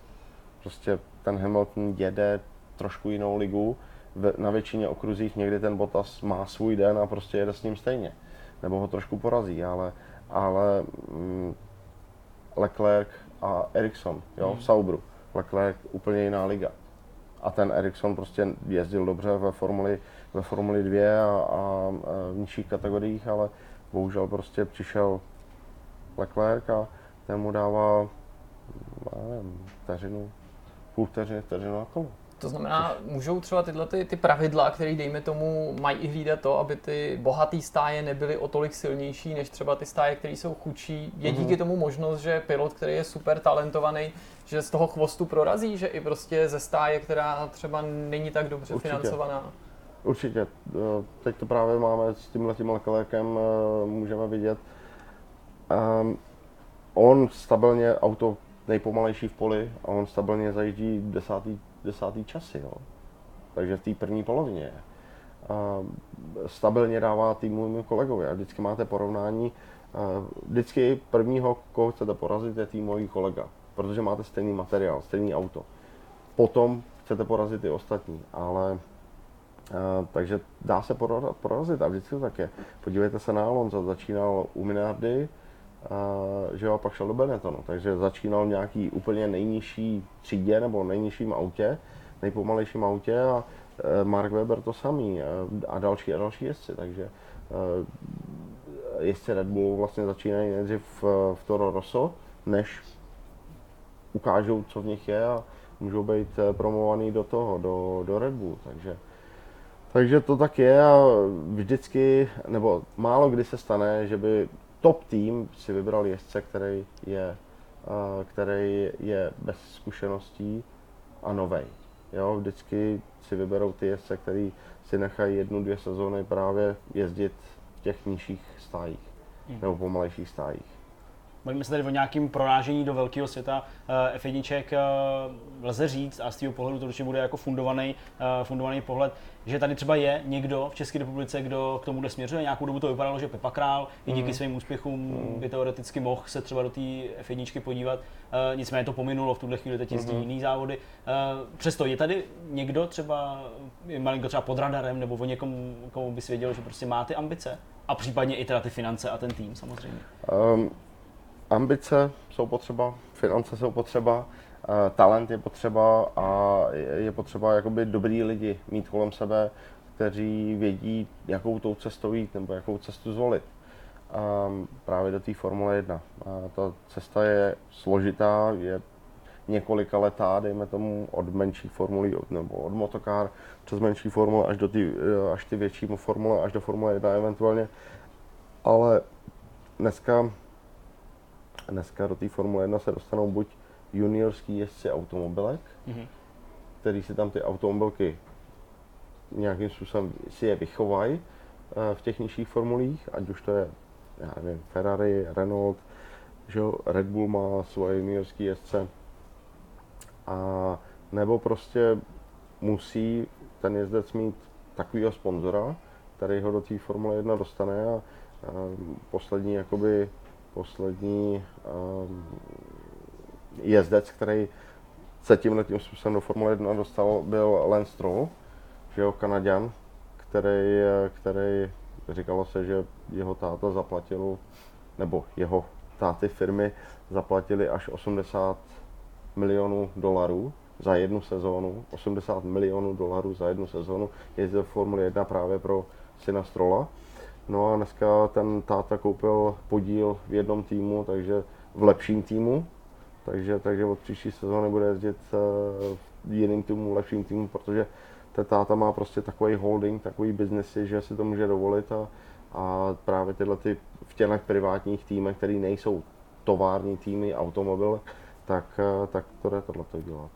Já mám pocit, že kolem těch, toho roku 2000 to byli Antonín Charous, který často v souvislosti s tebou opakoval, že nějaký možnosti, že bys dřív naskočil do F1 vždycky byly, ale vždycky mm-hmm. to znamenalo, že ta stáj si víceméně o ty peníze řekla, že se počítalo mm-hmm. s tím, mhm. že ten pilot ty peníze přinese, aby no. ta stáj mohla i fungovat, no. že to nebylo něco jako, že by si řekli, to je fakt super, jenom jezdec, tak pro toho vezmeme. Jo, tenkrát to tak bylo, já jsem prostě měl vždycky tu nálepku toho platícího jezdce a, a díky vlastně manažerovi ty sponzoři se dali sehnat, nebo ty peníze díky těm sponzorům tady právě z České republiky se dali sehnat. A, a i v té Formuli 1, prostě když jsem jakoby jel ty tři závody, tak ty tři závody stály prostě mm, český sponzory uh, nějaký peníze, ale uh, to většinou to také prostě u těch, u těch mladých nových jezdců, který, který se potřebují dostat, nebo chtějí dostat, ne potřebují, chtějí se dostat do Formule 1, chtějí tam prorazit a chtějí se uh, eventuálně dostat na úrovni jezdce, který, který dostává plat že jo, za to závodění, to znamená být tovární jezdec nějaký automobilky, tak, tak se tam nějakou cestou prostě musí dostat a, a my jsme šli tou cestou právě to, že jsme měli sponzory a, a ty, ty tři závody se odjeli. Ale já jsem se potom jakoby stal tovární jezdec s Aston Martin třeba, takže já jsem jezdil GT závody, Le Mans závody uh, za Aston Martin a byl jsem tovární jezdec za Aston Martinu a, a takže se mi to v určitým, uh, v určitým smyslu podařilo uh, získat angažma továrního pilota, který je prostě placený za to ale nebylo to bohužel v Formule 1, ale bylo to jenom v Le Mans závodech. Pro, proč ty F1 nevyšly? Můžeš to nám jako lajkům nebo prostě svátečním divákům připomenout eh, nebo, nebo popsat, jako, co vlastně stálo za tím, že se třeba další sezónu v roce 2002 třeba u Prostu nepokračoval nebo jinde? Um, právě, že Prost eh, v roce 2001 na konci sezóny ukončil prostě účinkování ve Formule 1, eh, protože prostě bankrotovali. Jo? Um, neměli dál peníze na to provozovat tu stál, nebo, nebo právě Alan Prost tu stáj. No a eh, já, my když jsme jednali jakoby o jiném místě, tak eh, bohužel prostě to nevyšlo. Nevyšlo to z, z různých důvodů a my jsme zvolili tu cestu, že budu zpátky jakoby závodit eh, Formule 3000, budu se snažit ji vyhrát a potom, potom eventuálně se tam vrátit do Formule 1. Bohužel to se právě nestalo, ale díky tomu jsem taky dokázal získat eh, to angažma v GT závodech, v Le Mans závodech eh, v, eh, v týmu Aston Martin. Hmm. Kdybychom ještě měli uh, ještě chviličku u těch formulí, uh, zůstat si odjel tři závody, uh, F1, asi nezapomenutelný zážitek předpokládám. Mm-hmm. Přesto je nějaký jako jeden bod, jeden moment, který ti vždycky vytane na mysli v rámci těch třech závodů, a který si vždycky vzpomeneš a řekneš, jako, že to definovalo to moje závodění v F1. No, tak... Nějaký jo. okamžik, prostě třeba ty pocity, jo, no, větši, vě, většinou uh, to jsou buď pozitivní nebo negativní no, pocity, jasný. že jo. Takže ten pozitivní pocit je, nebo ten nejlepší je to, že jsem vlastně tu první, ten první závod v Monze, který jsem měl, tak po všech těch peripetích, co jsem měl ve všech trénincích, kvalifikacích, kdy pokaž, nikdy jsem nedělal do boxu bez problémů. Mhm. Prostě buď jsem měl motor, převodovku, elektriku, alternátor, brzdy, tohle, tamhle to. Každý trénink se něco podělal na tom autě. Takže jsme, takže, takže, takže, jsme jakoby, eh, vůbec jsem nečekal, že bych mohl odjet víc jak pět kol v závodě. Mm-hmm. Já jsem odjel všech těch, já nevím, 60, 65 eh, kol, který bylo tenkrát a dojel jsem do cíle na 12. místě. Takže to byl prostě ten asi největší zážitek a mě trvalo v nějakou dobu, než jsem si to vůbec uvědomil, co, co se stalo v tu chvíli, co, co jako, jakoby historii jsem zaznamenal v, eh, v té Monze. No a potom v eh, posledním závodě jsem měl docela těžkou nehodu, bylo to v tréninku, teda ve volném tréninku, tak to bylo v Suzuce, jo, v té nejrychlejší zatáčce 130R, eh, což tam předposlední tou šikanou, ta levá, levá rychlá. No tak teď se jezdí úplně bez problému naplno, jo. je tam velký prostor unikové zóny, Tenkrát tam byl jenom štěrk, relativně krátký, malý prostor, no a tenkrát se to s těma rychlejma autama, ty první auta to jezdili naplno a my tenkrát s prostem jsme to nemohli jet naplno. A já jsem se to zkusil, to zkusil a bohužel to nevyšlo, takže já jsem tam narazil hodně do, do zdi, no a ale měl pravdu, mě... říkal, že nemáš jet naplno. to, to, mě, to mě bylo pak tělo celý víkend, to musím říct. No. Takže jo, tyhle ty dvě, jako velká bouračka v Suzuce, v tréninku, dokonce to je na YouTube, jo, takže to můžou najít. A, Všechny tři závody tam jsou. A i ten, a ta Monza prostě dojetí do cíle vůbec. Porazil jsem tenkrát Alonza, Sice to vůbec nic neznamenalo, i když on měl celou sezonu, ale, ale potom on byl mistr světa, že jo? takže lidi to začali jakoby dávat, hele, ty jsi jel v té Monze, e, začali to zmiňovat a porazil si vlastně Alonza, že jo, e, v tým prvním závodě. A říkám, no jo, porazil, asi jsem měl větší štěstí. To musel být tehdy strašný kolotoč, protože ty jsi to zmiňoval, přepsal si do určitý míry historii, první mm-hmm. Čech ve Formuli na první pilot eh, ve skutečném závodě. Jaký to bylo, když se zvrátil sem, protože tehdy Formule prostě šly jenom na celostátním kanále, ne na kabelovce, všichni to hrozně moc o to, kvůli tomu sledovali. Včetně jsem... mě ve 13 letech. Byl jsem tam u toho a sledoval jsem to já jsem byl hlavně sám za sebe. Já jsem byl vždycky úplně jako vydřený z toho, že to jako vidím v té grafice, jo? že prostě hmm. jméno českého hráče, Inge. zase ano. říkám hráče, závodníka, závodníka samozřejmě, no. to bylo mhm. super. Já myslím, že to dávali na primě, že jo, tehdy to měl spojený ano. s tím studiem právě, ano.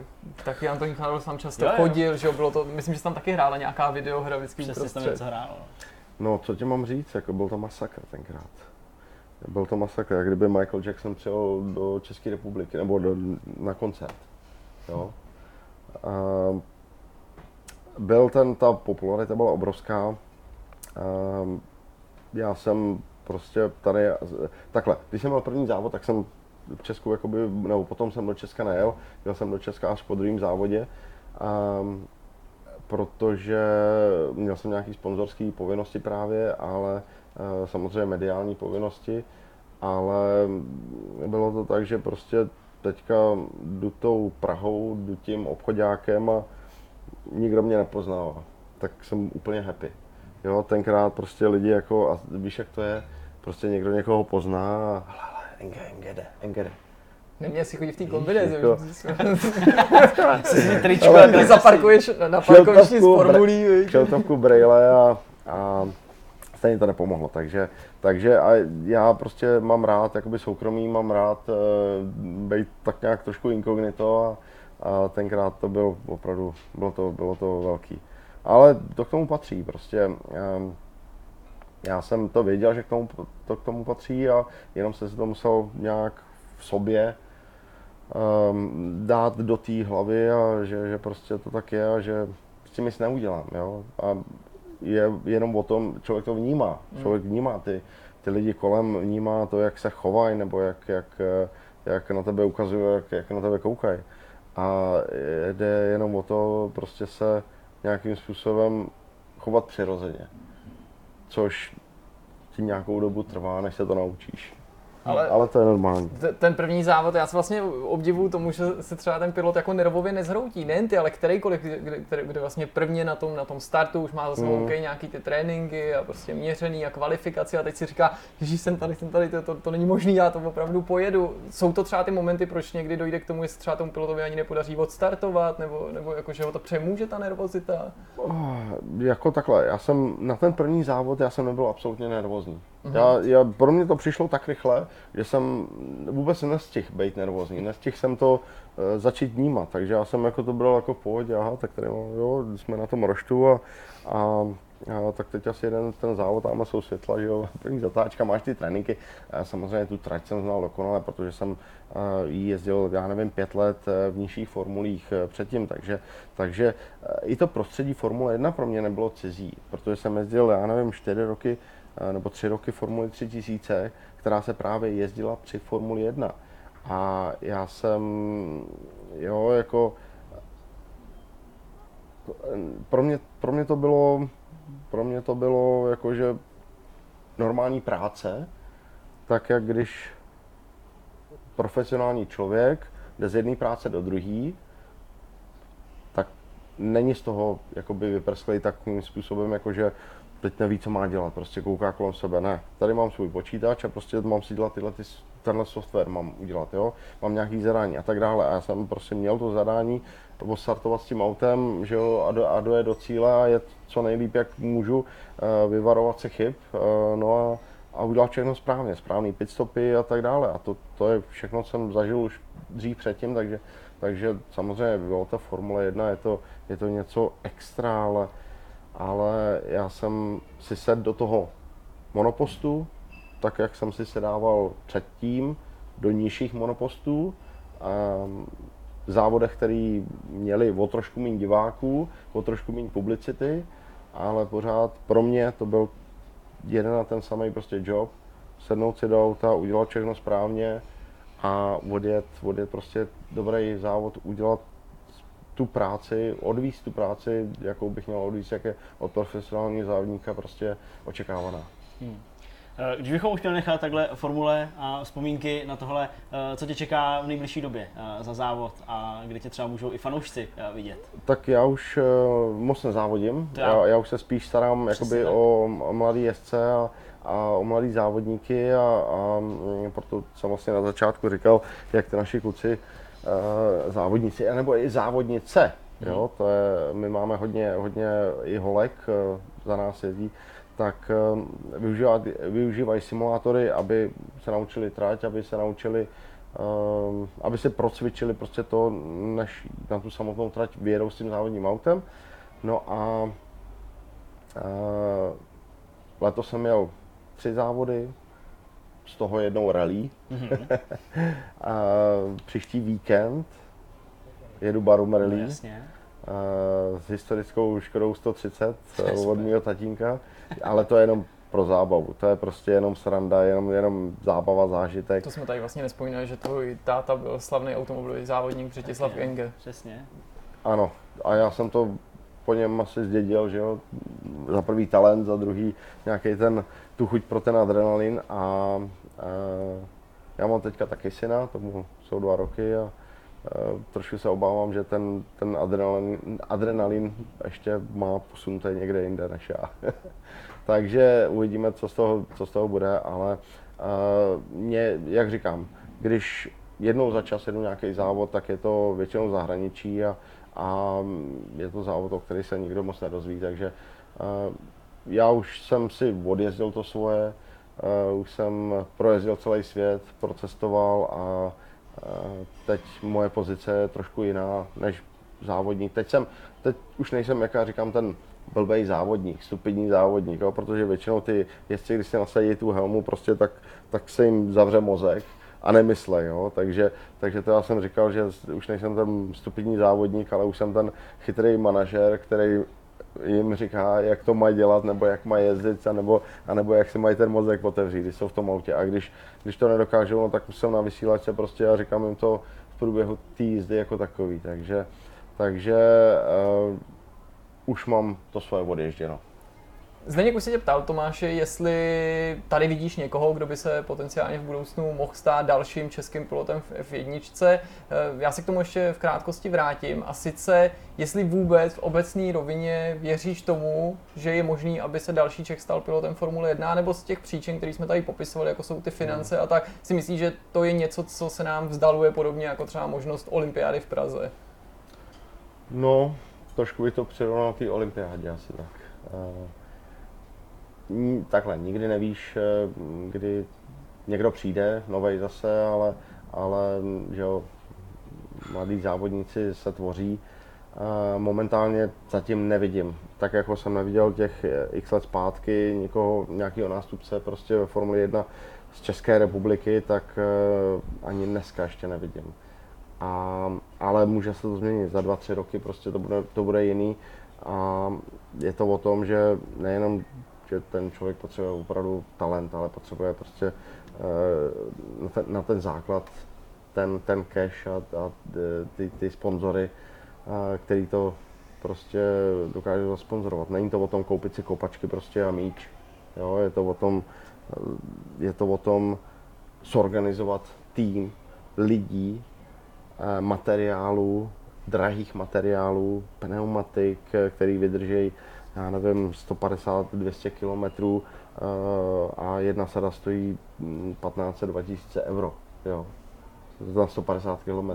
Benzín, motory, převodovky, kamion na dopravu věcí a teď nedej bože prostě, že člověk nabourá.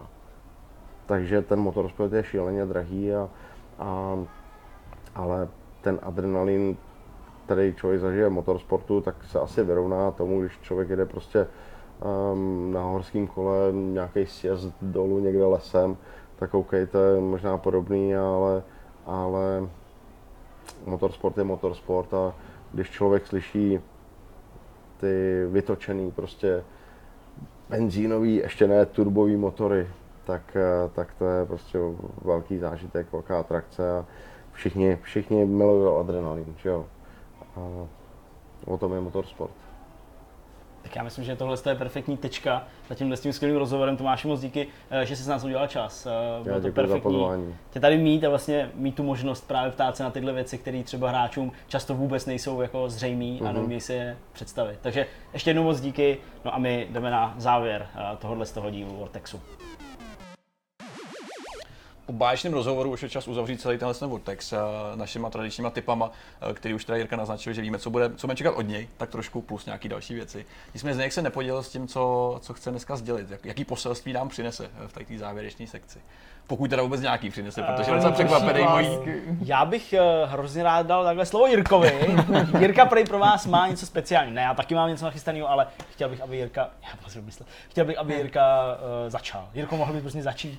Mohl, abych, abych, vám dal čas něco vymyslet. Děkuju. Uh, hele, já mám dvě normální nějaký jako doporučení, na co se podívat. Tak to mám 40 minut, to je paráda, dobrý. Uh, Viděl jsem dva filmy, mm-hmm. ani jeden není jako stopro, že bych bezvýhradně ho mohl doporučit, ale oba se mi svým způsobem líbily. Jeden se jmenuje Oklamaný a to je remake filmu z roku 71, ve kterém hrál Clint Eastwood. Mm, to mám moc rád. Je to Myslím člověče, že to je napsaný podle knížky, která s chodou okolností snad v češtině ani nevyšla.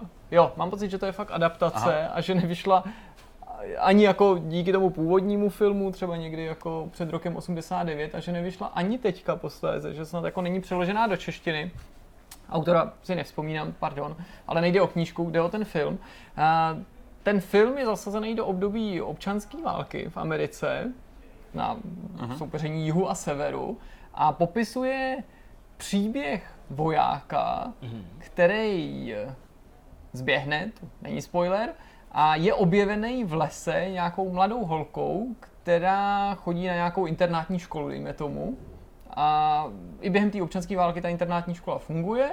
Je tam nějaká jako majitelka, lomeno ředitelka, tu hraje Nicole Kidmanová. Je tam jedna učitelka, která se o ty děti stará, tu hraje Kirsten Dunstová, která nám začíná trochu stárnout, ale furt jako, wow. furt dobrý. Furt, furt, furt dobrý. dobrý. Furt dobrý. To se mi nelíbilo. A pak jsou tam nějaká, nějaká ta děvčata, tak jako fakt jako bych řekl, řek, věk, ve věku od 8 do třeba 16 let, uh-huh. jakože je to hodně pestrý, ale není jich tam moc, já nevím, třeba 8 dohromady, zbytek byl poslaný eh, někam eh, domů. No a mě na tom filmu teda trochu jako vadilo, že mi ten děj přijde jako lehce předvídatelný, což mi ještě jako omezuje v tom, co vlastně o tom příběhu říct, aniž bych jako naznačil příliš, na základě čehož byste si podobně jako já si mohli domyslet, eh, co se tam semele. Ale ty holky jsou tam dlouho sami, včetně teda těch učitelky a majitelky. A ten příchod toho vojáka, a on je to jako nepřítel jejich, protože ta škola je na jihu a on je severan, mm-hmm. vnese jako prvek jako velice zajímavý jako nejistoty uh-huh. a takového jako nového, nečekaného elementu, který tam chybí. Protože ženská jako, nebo dívčí internátní škola, ani normálně tam nejsou jako muži a chlapci a teď ještě probíhá ta válka a oni se ho bojí a z druhé strany, kromě toho, že se ho bojí, tak ta Nicole Kidmanová jako je zřejmě nějaká vdova, nebo jako dlouho s nikým nežila, Kirsten Dunstová ta snad jako nikdy nikoho neměla, a, a, oni ho a u spousty těch děvčat mladých se tam zrovna probouzí takový ty jako romantický tužby. A to musím říct, že tady před toho filmu začne tam mezi nimi růst nějaký jako napětí a z toho vojáka, hmm. který je symbol nebo nějaký jako nebezpečí a jako jejich jako nepřítel a oni na začátku uvažují vlastně, že mu ani nepomůžou, nebo že ho jenom v rychlosti jako, vyléčí, protože on je zraněný, oni ho najdou, jako, ho najde... jako na zahradě schovaný, nebo v kuchyni se usídlí. Ne, on, jedna z těch žaček ho najde v lese, jo, narazí na něj v lese jo, a zjistí, že, že, že je zraněný. Uh-huh.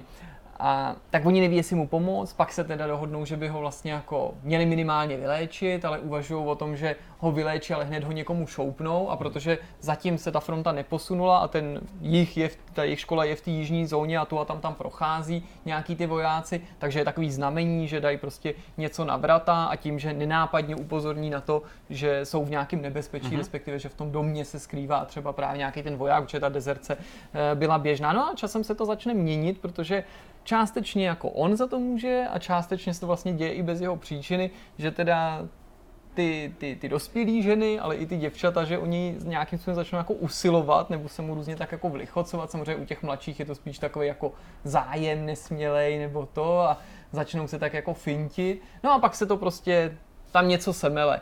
A skončí to... nějakýho porna. Ne, jo, jo. No a ono to, tak počkej, tak ono to je označený jako erotický drama, nebo něco takového. Brazilí okay. erotický thriller, ačkoliv mm. tam jako nějaká jako grandiozní nahota není, tak je tam minimálně takový to jako napětí. To pnutí, no, a právě protože tyhle filmy jsou jako straš, strašně blbý, jo. A tím nemyslím jako nějaký eroťáky, co dávali no, v 90. na nově, ale myslím Bolero. i ty skutečný jako erotický thriller, že vlastně nejsou moc podařený. Jo. Já hmm. mám rád třeba filmy jako uh, Základní instinkt, Skandální odhalení, Osudová přitažlivost. Ne, náhodou jsou to tři filmy s Michaelem Douglasem.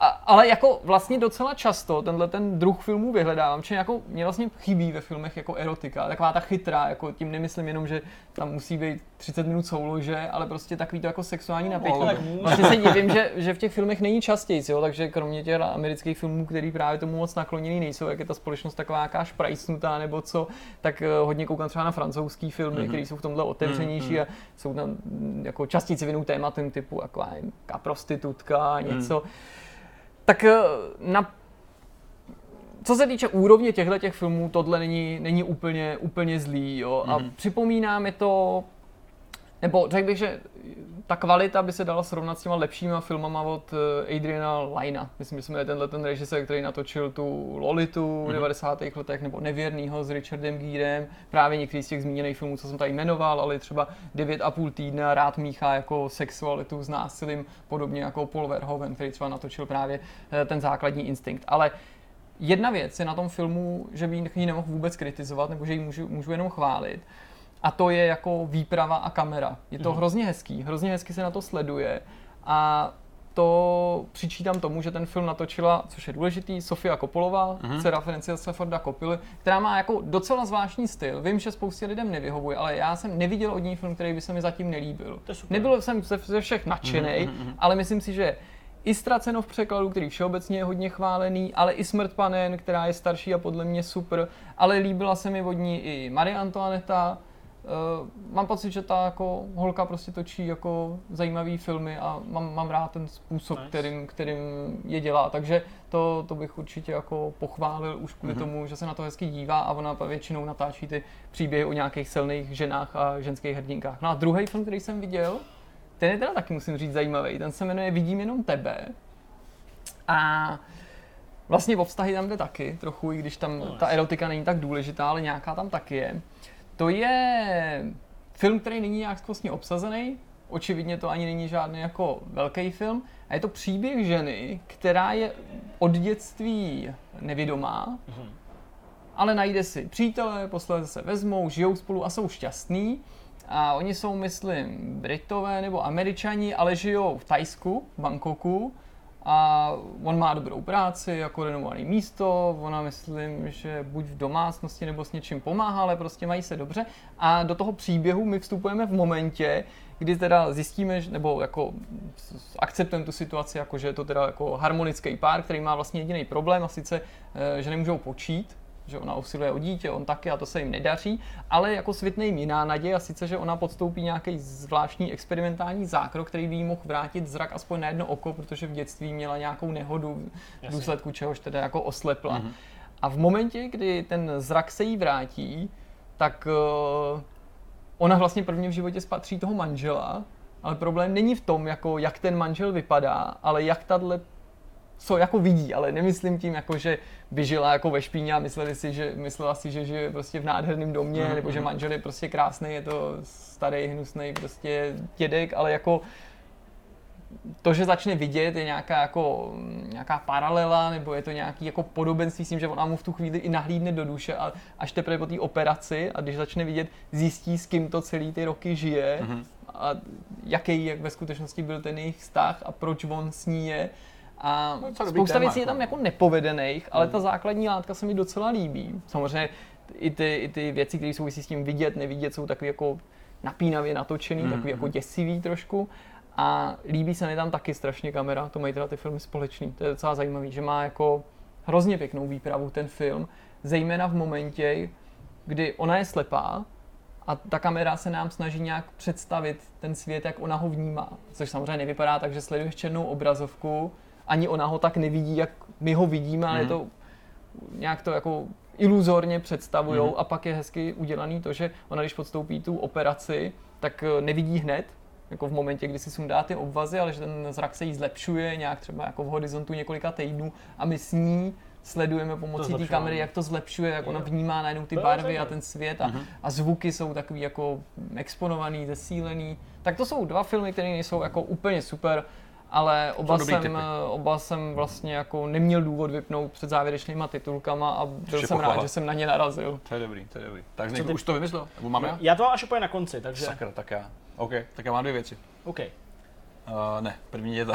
první jsem, hele, mám, mám jsem se, jsou to tyhle dvě. Jsem, konečně jsem se dokopal a tak nějak po večerech jako podohrával Horizon, o kterém jsem mluvil. Mm-hmm. Zero Dawn, myslím. A dohrál to. Dívám se, že tu Forza Ještě ne úplně, jsem úplně, minulý týden. To, až, až na příště. Uh, ne úplně do konce, já jsem někde před koncem, už asi tuším zhruba. Hele, a já si nepamatuju, že bych za posledních pět třeba jednu hru jako tak obdivoval a nenáviděl současně. Mě to, po skriptu musím mě to, ano, tady to byla, hele, já, mě to hra tak vytáčí jeden moment, ale současně na ní obdivuju ten technický jakoby, detail, to zpracování je nádherný, je to prostě gerila, oni umějí že technicky jako dělat věci krásný. Eh, ten příběh mě vlastně taky docela baví, musím říct. To fajn, no.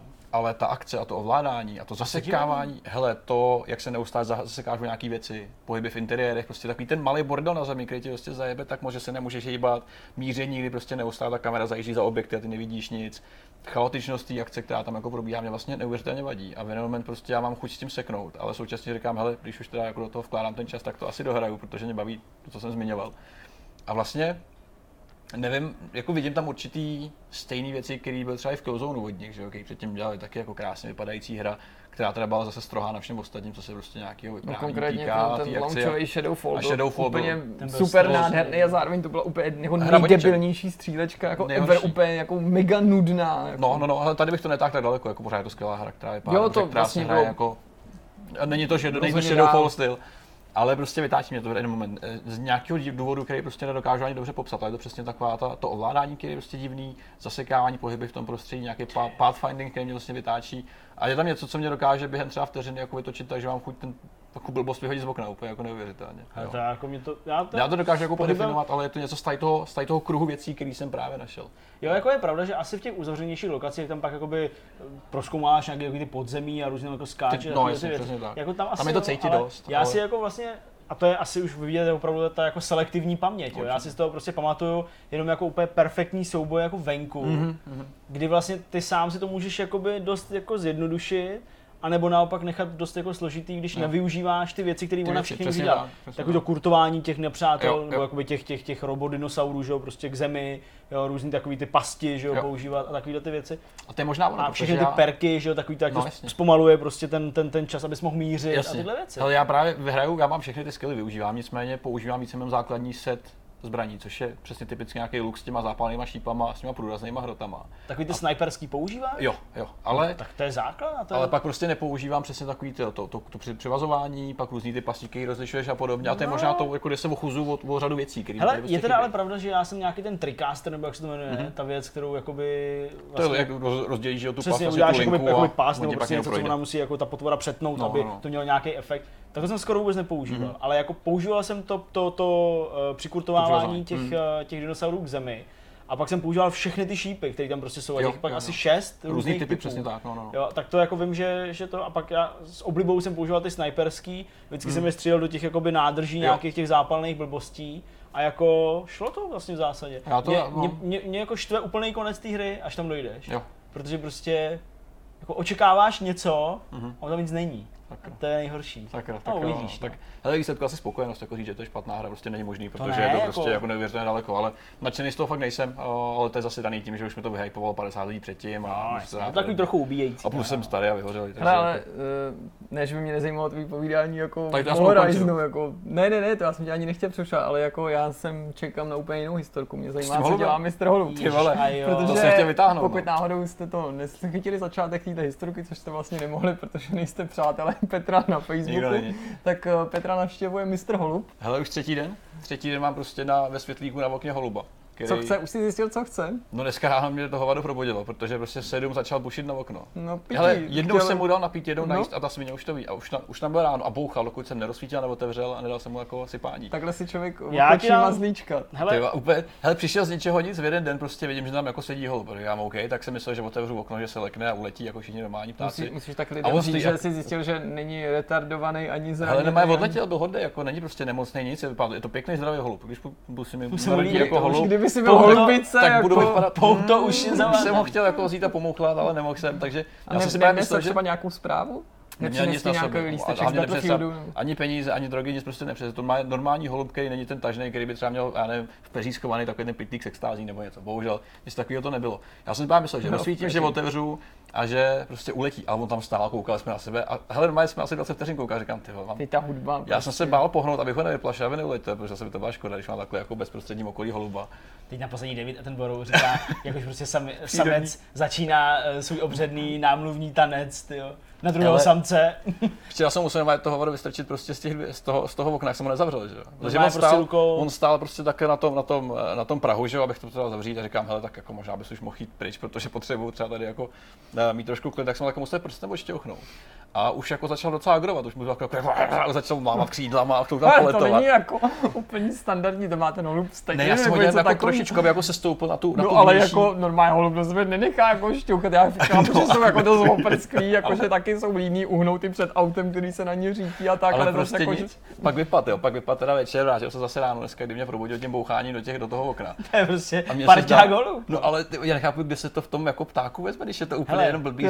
Večer přijdeš domů teďka po Vortexu, holub na gauči, prostě přesně, ovladačem ten, ten župan, že jo, na sobě. Přesně, co, si, co si přines, To se stane. Hele, já mám, kde mám vodičku, už mám vyschlý hrníčku. Já jsem ti chtěl, a pěkně to mám na sílu. Já jsem ti chtěl jenom jako dát historku uh, k dobru, protože uh, já už jsem ji určitě někdy jako říkal a když jsem bydlel v nad knižnou, to znamená někdy mezi lety 98 až 2008, a myslím si, že to bylo až jako ke konci, já měl na parapetě v podkrovní jakoby přístavbě, dalo by se říct, tam jsme jako bydleli, bylo prostě jako byt nahoře toho baráku. Přístavek pod schody, sobí To ulice. ne, to ne, bylo to má jako prostě jakoby mezonetový byt a bylo to jakoby zvednutý o tu nějakou půdní jakoby přístavbu. No to bylo a... předtím nebo potom, kdy ti došel dopis s pozváním do Bradovy? You're a wizard, Harry! Ne, ne, ne, to ne, tak uh, já jsem tam měl čtyři roky. Čtyři sezóny jsem tam měl holuby normálně prostě na parapetě žili. A teď mm. jako, já jsem měl okno, cože? Kouzelný, jako. já jsem měl okno, klasicky plechový parapet. Aha. A jako pod tím, ještě jakoby, jak pokračuje ten dům jakoby směrem mm. dolů, tak asi o půl metru byl ještě takový jako velký parapet. Takový Jasně. prostě jako takový, jo, který vlastně odděloval to přistavený, ten, mm. tu část od té od normální základní části. Ty holuby tam žili čtyři roky. Všude byly hovna, to je to všude bylo peří. Hmm. Ráno co ráno Bordel jako prasově. Na parapetě no, prostě milion malých párů nožiček vole, s drápama tam takhle prostě dělali. to je dost přesný, koukám, že ovládáš jejich řeč. Všude. Takhle tam vole prostě to. Má holubý jazyk. Přesně.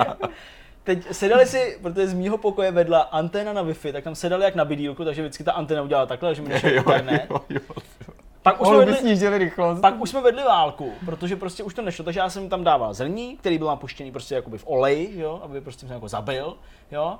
To, to oni nežrali, protože to, smrdělo. To, to, to neslyším rád. To jsem, to. Pak jak seděli na tom, jak, jak seděli na tom, eh, na té anténě o, to, o, o té wi tak se prostě, já jsem měl to okno otevírací takový to jako uprostřed tom kloubu, mm-hmm. jak se jako otevírá, Jasně, takže jsem ho otevřel do kořán, jo, oni odletěli, pak se teda vrátili zpátky, v momentě, tam seděl, já jsem měl to otevřený do kořán v okno, tak jsem měl prostě v ruce koště a tou násadou jsem takhle ho vole, prostě cvaknul proti té zdi, že jo, jo, a odletěl pryč někam.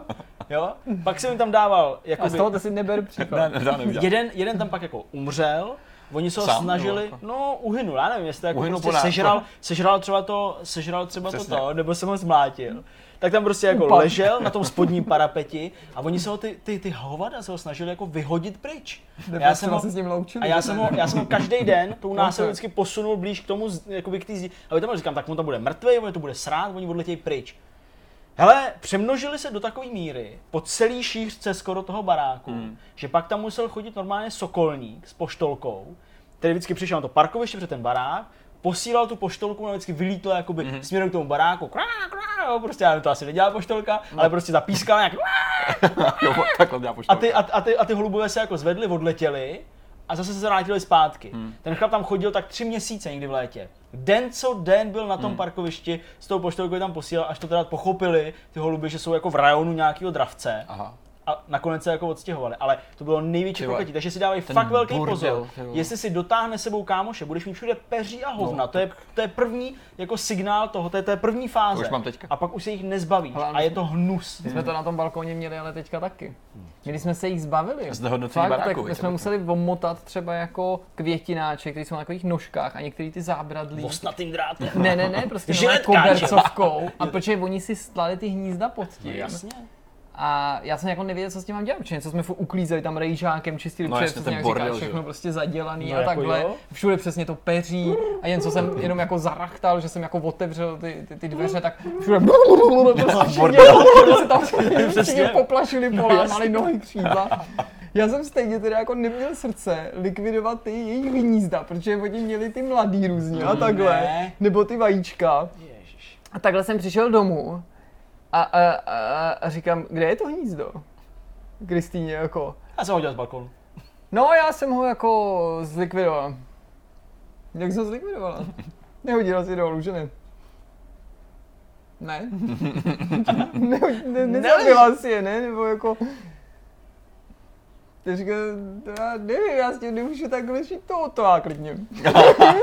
s tím jsme hodili prostě jako nějaký děťátka z 11. patra, nebo prostě to, Oni to by mi to přišlo samý s jako, náma, no. to mi přišlo, to mi přišlo poněkud krutý. Prostě dávej si bacha, Petře, fakt. Já, já jo. ho jako docela mi už začíná překážet, ale nechci zase nasrat, no, aby pak se přesně nevrátil s někým No a třeba je to začátek nějakého prostě výjimečného přátelství, Třeba jo, třeba přivehle třeba přinese nějaký peníze, já to říkám pořád, třeba přitáhne balík s něčím, že? To bylo v Shawshank Redemption, tam měl taky toho Jakea, toho, no jasně, to tam jsem měl toho ptáka. Ne, to se ti fakt hodí, to bys ho mohl vycvičit na nějaký speciální úkoly. Přesně, ale Můžeš třeba chodil pro jídlo, A nebo je to třeba nějaká jako krásná modelka lomeno princezna uvězněná v kůži holuba. Třeba to není kluk, třeba je to holubice a ty bys jí měl políbit a zjistit, Jo, jestli se podívej to a chytil hned nějaký cvajc a dostal maximální herpes. Hele, holuba budu reporti příští týden, co se odehrálo, mám takový pocit, že ale se... Já ty bys to měl ale pocit, že se nebude... nejen foť, a nebo udělat nějaký On ale stream, když, hele, já jsem živě webkameru, to, to, aby jsme to mohli... Musím vymyslet nějaký jméno ještě, to ta už bych to nemění, to.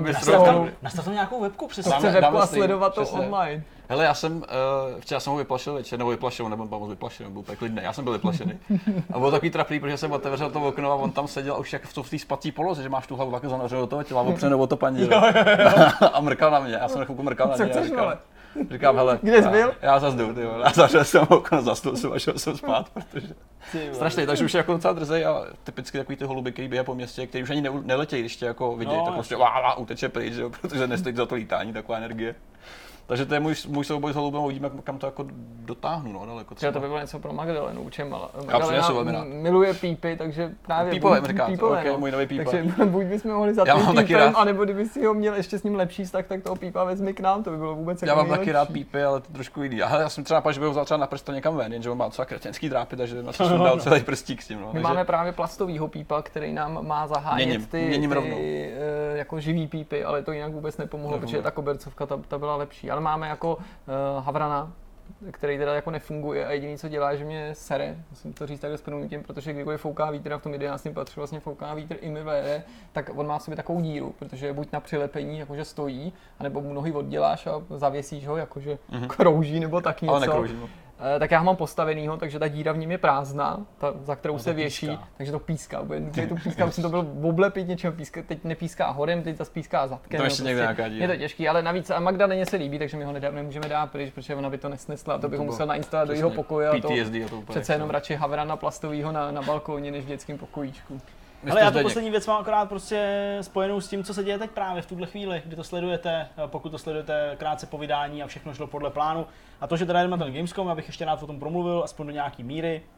Eh, Ještě jednou připomněl, že tam teda budeme eh, tři dny, že tam budeme na tu novinářskou část, což je 21. což je úterý, Eh, tam si budeme moc pěkně projít to výstaviště, už máme domluvené nějaký schůzky, můžeme být možná i v nějakém ohledu klidně konkrétní, nevím, jestli se chce podělit s něčím, lidi se ptali třeba na Life is Strange 2. Hele, já právě moc vlastně konkrétní být nemůžu, protože Některý u některých těch zkouzek je, hmm. že vlastně nemáme říkat, že na ně jdem, ale Rozumím. faktem je, že máme teďka úterý i středu tak nadupanou, že doufám, že to v těch třech lidech jako zvládneme nějak tak. pokrej, protože někam chceme ve dvou kvůli natáčení a Přesně tak. tak. Nicméně já jsem nechtěl mluvit úplně konkrétně o těch schůzkách, chtěl jsem mluvit o tom, protože jste se ptali, jakým způsobem, jestli přivezeme nějaký materiály nebo něco takového. Uh, my jsme se rozhodli, nebo tak nějak uh, skoro jako ani jsme se o tom nějak nebavili extra, je to, že prostě chceme ty videa publikovat jak nejrychleji budeme moct. To je vlastně odpověď na úplně všechny otázky, které se tímhle s tím směrem nějakým jako způsobem točí. To znamená, jak nám čas a ten rozvrh dovolí, tak budeme rádi, když ty videa se budou objevovat na našem kanále. Takže tam najdete a najdete tam v takový nějaký jako podobě, kterou jsme dejme tomu nastavili na tom na té E3. Samozřejmě zase to bude záležet na nejrůznějších okolnostech. Je tady minus časový posun, což taky jako do nějaký míry do toho vstoupí a tak dále, tak dále. Ale určitě a to je to nejdůležitější, se prostě nemusíte bát, že byste přišli o to, co jsme pro vás eh, dělali na E3, eh, s respektováním toho, že tam budeme nějakou třeba kratší dobu a že, že ta celá konference má třeba trochu jiný charakter nebo parametry. Ale i naším záměrem je, aby vy jste jako odcházeli z našeho kanálu vybavení informacemi a třeba i nějakýma zajímavostmi, které tam prostě nad rámec eh, těch jako očekávaných věcí uvidíme, uslyšíme a budeme třeba moc natočit nebo, nebo si o nich s někým popovídat. Jasně. A chtěl bych být fakt takhle jako co nejvíc jako nekonkrétní, právě protože ani my nejsme schopni odhadnout dopředu, co všechno bude hmm. k dispozici, co nebude k dispozici a jak to bude celý probíhat, ale dáme do toho srdíčko, to jako určitě platí. No už je dobrá, tak jsme se ocitli na konci tohoto toho Vortexu. Doufáme, že se vám tohleto povídání líbilo, že jste s námi strávili nějaký hodnotný čas. Pokud ano, tak budeme samozřejmě rádi, pokud vyjádříte nějaký svůj názor na tenhle ten díl v diskuzi svým komentářem a uvidíme se zase za týden. Tak jo, tak si mějte hezky a užijte si následující týden, bude stát za to, opravdu jo. Ahoj. Ahoj. Čau.